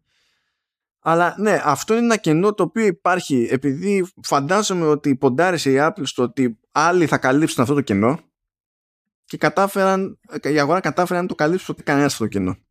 Πόσο, ε, έχει, έχει χρόνια που έχει σταματήσει να βγάζει οθόνης, δηλαδή πλην της XDR και αυτά, που Mm. έβγαζε τη Cinema, ποιες ήταν. Σε τι- ε, ε, το τελευταίο που έβγαζε ήταν το Thunderbolt Display που ήταν 27 που είναι από τέτοια εποχή που ε, είχε Thunderbolt ε, 2 που δεν ήταν με USB-C που ήταν με mini DisplayPort Α. Η οποία ήταν ε, καλή οθόνη, αν θυμάμαι καλά, για την εποχή της πάντα, έτσι. καλή οθόνη ήταν απλά μετά βαρέθηκε η Apple και σου λέει δεν ξανασχολούμαι με οθόνες ναι. Ωραία. Α, Κάτι ακόμα που δεν θα πάρω. Εν τω μεταξύ σκέφτομαι τη δικιά μου τώρα, την- μια απλή 27 Full HD και λέω «Μμ, ξενέρα ίδια. Ε, κά- κάτι, δηλαδή το έχω, επειδή τρώγομαι ρε παιδί μου γενικά με οθόνες όλα μου τα χρόνια. Ε, ένα πράγμα που αναγκάστηκα να δεχτώ από, τον, από νωρίς, που και εμένα μου το είπε άλλος κάποιε φορές μέχρι να το χωνέψω, ρε παιδί μου, ότι ισχύει, βλέποντας και το τι συνέβαινε τριγύρω μου, είναι ότι η καλή εικόνα, όπως και ο καλός ο ήχος, πραγματικά καλός ήχος, ε, δεν έχει ταβάνει στα λεφτά. Δηλαδή, άμα σε νιάξει όντως να είναι κάτι legit καλό, θα είναι ακριβό, δεν υπάρχει καμία ωστήρια. Δεν θα είναι ακριβό ούτε επειδή ο άλλος έχει βάλει το σηματάκι του πάνω, ούτε τίποτα. Θα είναι ακριβό. Αυτά τα αθλήματα είναι ακριβά. Αν δείτε δηλαδή, βγάζει κάτι monitor ξέρω εγώ, για επαγγελματική χρήση και OLED και τέτοια, κάτι ProArt ξέρω εγώ, η Asus και ξέρει είναι 3,5 χιλιάρικα. Αλλά σε τέτοια πεδία είναι που κινείται συνήθως η Apple. Όχι σε τιμές, αλλά στο, ως προς το τι βάζει προτεραιότητα στο ποιοτικό της υπόθεσης. Πάει για high end. Ναι, η, η Apple δεν θα μπει στη διαδικασία να πει θα φτιάξω ένα gaming monitor και θέλω να πηγαίνει 365 Hz. Δεν, αυτό δεν πρόκειται να το κάνει. Θα φροντίσει όμως να το βγάζεις από το κουτί του και να μην πρέπει να κάνεις κολοτούμπες ή να το ρυθμίσεις για να έχεις σωστή ρημάδα εικόνα. Θα φροντίζει να έχεις τη σωστή συμπεριφορά με το ρημάδι το OS. Θα φροντίζει να είναι ρέτινα και να έχεις την πυκνότητα που περιμένεις να έχεις μπροστά σου. Όχι να είσαι σε ένα να είσαι μπροστά σε ένα MacBook Pro και σε ένα monitor τέτοιο να κοιτάς τη μία περίπτωση να σου φαίνεται πιο net το, το text να κοιτάς πάνω μετά στο, στο monitor που πήρες και να σου φαίνεται πιο θολό το text και να χάνεσαι και κάνεις καλά πως κάνεις έτσι άμα είσαι όλη την ημέρα μπροστά σε αυτά κάνεις έτσι οπότε με αυτά και με αυτά είναι ότι, ε, ε, εγώ θα θεωρήσω βιώσιμη λύση και για την πάρτι μου ένα Mac Mini αρκεί να είχα τη σιγουριά ότι άμα τα χώσω υπάρχει βολική λύση σε monitor. Ναι. Άμα είναι να μην, ας πάρω iMac. OK, ναι. Και εδώ που τα λέμε η αγορά δεν θέλει και πολλά. Δηλαδή τόσα χρόνια παρακαλάνε πιάσε τα ρημάδια, τα, mon, τα το monitor που έχεις μέσα στο, στον, στον iMac και φτιάκα βάλτα μου ξεχωριστά και πούλησέ τα μου. Αυτό, αυτό σου λέει. Πούλη θα τα πάρω. Εκεί πέρα το έχει. Ποιος ξέρει τώρα τι και πώς. Θα κλείσουμε με τη νέα έκδοση των AirPods Pro και θα αφήσουμε για την επόμενη φορά από ό,τι φαίνεται τα VR, AR, κάτι headsets, glasses και τα λοιπά γιατί είναι πιο μεγάλη κουβέντα. Απλά θέλω να ζορίζομαι, Λεωνίδα. Εντάξει, ρε φίλε, ε, εμένα δεν με λυπήθηκες με, με το iPad. Δεν ζορίζομαι για το κόστος. Δεν κατάλαβες. Ένα βήμα πριν από τη φυλακή να είμαι, όταν θα βγουν αυτά θα κάνουν παραγγελία. δεν, είναι, δεν, δεν με ενδιαφέρει καν ότι θα πονέσω. Δεν είναι αυτό το point. Το point είναι Ναι. ότι δεν ακούγονται και τρελά πράγματα ας πούμε, για τα καινούρια AirPods Pro. Σου λέει ότι γίνεται μια προσπάθεια να εξαφανιστούν τα ποδαράκια, οι στιμόνες που λέμε και τέτοια. Ε, ότι η θήκη θα διαφέρει και ότι θα έχει κάποιο είδους ηχιάκι πάνω ώστε να βγάζει με το Find My ήχο και η θήκη η ίδια. Κάτι τέτοια απλά ξέρω εγώ πραγματάκια. Από λειτουργίες άλλες ή κάτι ε, ακούγεται κάτι που ίσως να χρησιμοποιείται ε, να, να μετράει κάτι περί fitness και δεν ξέρω και εγώ τι, όλα αυτά είναι κούκου. Εσύ τώρα περιμένεις, περιμένεις ήχο κάτι; Για lossless. Ε, είναι η κουβέντα για lossless. Θα σου πω για την γαργάλα. Πρώτα απ' όλα πετάει το κούο και λέει ότι ε, φαίνεται, ξέρω εγώ, ποντάρει αυτός ότι θα έχει υποστήριξη για Apple lossless, ξέρω εγώ, και τα λοιπά. Το οποίο, εντάξει, πρέπει να μας πει και την άλλη μισή πληροφορία σε τι, σε τι hertz και σε τι bit. Ε, για να καταλάβουμε αν το εννοεί όντως ή αν το εννοεί περίπου. Πα, πάντως, γενικότερα έχει τη λογική γιατί το, το Apple Music έχει lossless, δεν έχει lossless ε, ποιότητα. Ναι ρε man, αλλά και τα AirPods Max έχουμε που δεν έχουν, δεν υποστηρίζουν ε, Ναι ρε φίλε, έχουμε και 500 ευρώ. ναι, αλλά δεν υποστηρίζουν, δεν υποστηρίζουν Ε, καν, ε, αυτό θέλω να σου πω. Και εδώ λέμε για τα AirPods Pro και λένε ότι θα βάλουν υποστήριξη τέτοια. Και το πρόβλημα σε αυτή την ιστορία είναι το Bluetooth. Δεν υπάρχει το bandwidth. Α, θέλει, τι θέλει, έξι; Ε, ξέρω εγώ, ε, ό,τι και αν είναι, θέλει παραπάνω bandwidth. Δεν, είναι θέμα το Bluetooth. Είναι, είναι, πολύ απλά είναι θέμα το Bluetooth. Και λες τώρα. Τι, τι μπορούν να κάνουν; Μα αυτό, δηλαδή, μόνο να κάνουν καστομιά. Και λες τώρα ποιες είναι, ποιες είναι οι πιθανότητες να κάνουν καστομιά; Και για κακή μου τύχη, Λεωνίδα.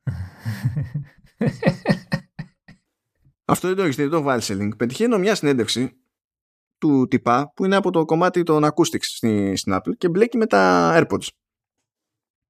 Πετυχαίνω μια συνέντευξή του στο What Hi-Fi που είναι βρετανικό περιοδικό που είναι high-end, σκαμμένη.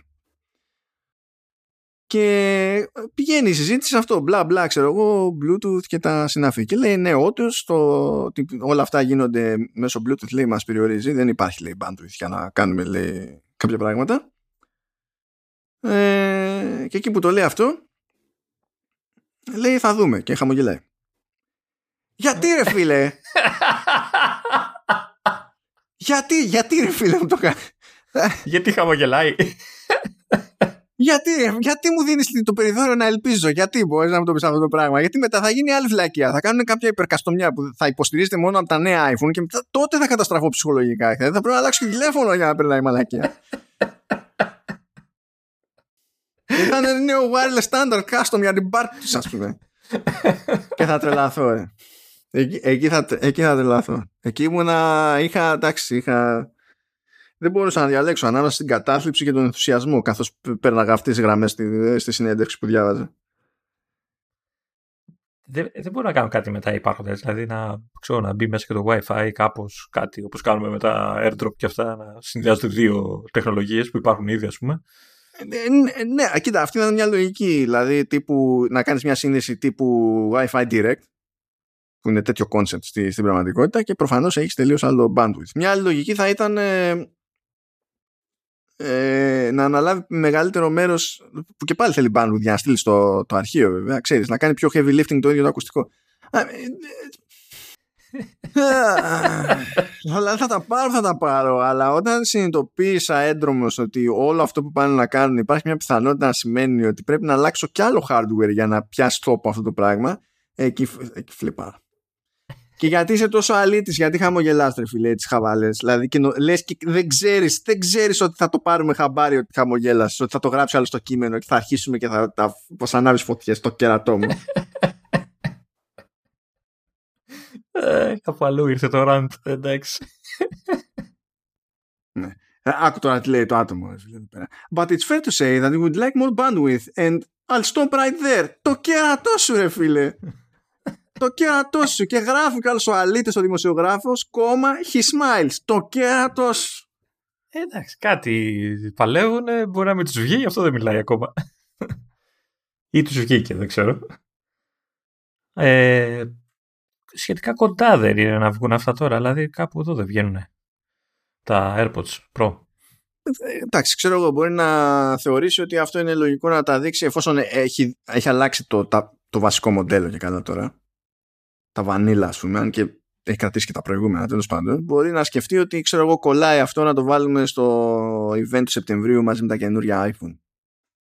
Που άμα συνδέεται και με αυτό που είπα και χρειάζεται καινούριο iPhone, είναι ένας λόγος παραπάνω.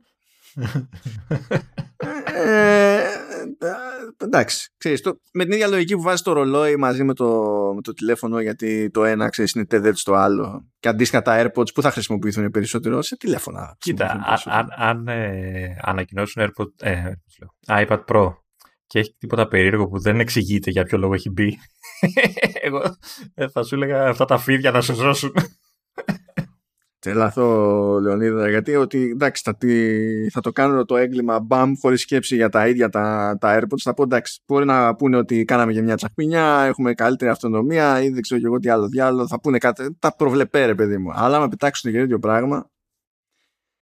Κάικα. Αλλά ε, ε, για, δεν είμαι ο τύπος που είμαι για τη μεγαλύτερη λύπηση σε αυτή την κατάδια. Αυτοί που είναι πάνω από μένα, άλλο level, είναι αυτοί που επένδυσαν στην πρώτη φουρνιά AirPods Max. Ναι. Αυτή κάτι διάβασα ότι είναι λίγο στεναχωρημένοι. Επειδή δεν έχει τέτοιο πράγμα. Εντάξει, μα πάλι ο περιορισμός αυτός ήταν, ε, είναι αυτός. Είναι και ο λόγος που σου λέγανε ρε παιδί μου και γιατί δεν βάζεις ένα ρημάδι jack πάνω. Ώστε, ξέρεις, άμα θέλω να ακούσω high res, να κουμπώσω καλώδιο και να ακούσω high res. Γιατί το πρόβλημά σου δεν είναι ο driver που έχεις στο αυτί μου ας πούμε. Το πρόβλημά σου είναι ότι είναι μόνο wireless και δεν υπάρχει το bandwidth. Αλλά εντάξει. εντάξει γι' αυτό λέμε σε αυτές τις περιπτώσεις, αν υποθέσουμε ότι όλα πάνε έτσι όπως τα υπονοούμε ότι μπορεί να πάνε, ε, γι' αυτό είναι το, το κλασικό με την Apple που λέει ότι δεν παίρνουμε το version 1.0 ναι, ναι, ναι. Παίρνουμε το, κάνουμε skip το πρώτο. Αυτό. Εγώ πάντως θα σου ευχηθώ όταν θα ανακοινώσουν και θα έχει την τζακ πινιά αυτή που λες ε, απλά να πούνε ότι θα κυκλοφορήσουν μόνο σε ροζ έτσι για να, να, να μην αντισταθείς και να σε δω με ροζ ακουστικά. Το ροζ της Εύας, Λεωνίδα. Ε, γιατί είμαι σίγουρος ότι δεν θα κρατηθείς. Θα τα πάρεις ό,τι και χρώμα να είναι και, και φωσφοριζέ λαχανή να είναι. Άμα σου πούνε ότι έχει lossless και δεν ξέρω εγώ τι. Εντάξει, θα τα πέρασμα με ένα εξίτηλο. Ε, θα περπατάς και θα φωσφορίζουν τα αυτιά σου. oh, αυτά, αυτά αγαπητοί. Καλώς ήρθαμε στο 2022. Εδώ κάναμε... Ναι, ούτε χρόνια πολλά είπαμε, έτσι ξεκινήσαμε ζώα. Χρόνια πολλά, ναι, ήθελες να μου κάνεις αυτή την ιστορία τώρα, μπράβο. Εντάξει, να... μετά τι να πούμε, πώς ξεκινάμε με αυτή την ιστορία με τα βαζάκια και ε, μετά γυρνάμε να πούμε «Α, και χρόνια πολλά, ε, καλή χρονιά». ε, δεν μπορείς να το αφήσω να πέσει κάτω αυτό.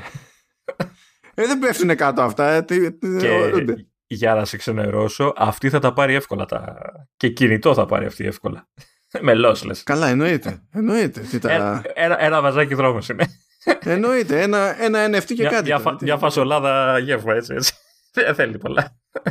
Εμείς, εμείς μόνο. Εμείς δεν, δεν κάνουμε για τίποτα. Άστο. άστο. Ωραία. Εγώ λέω λοιπόν χρόνια πολλά. Κα, καλώς να μας μπει, μας πήκε. Καλύτερος να είναι.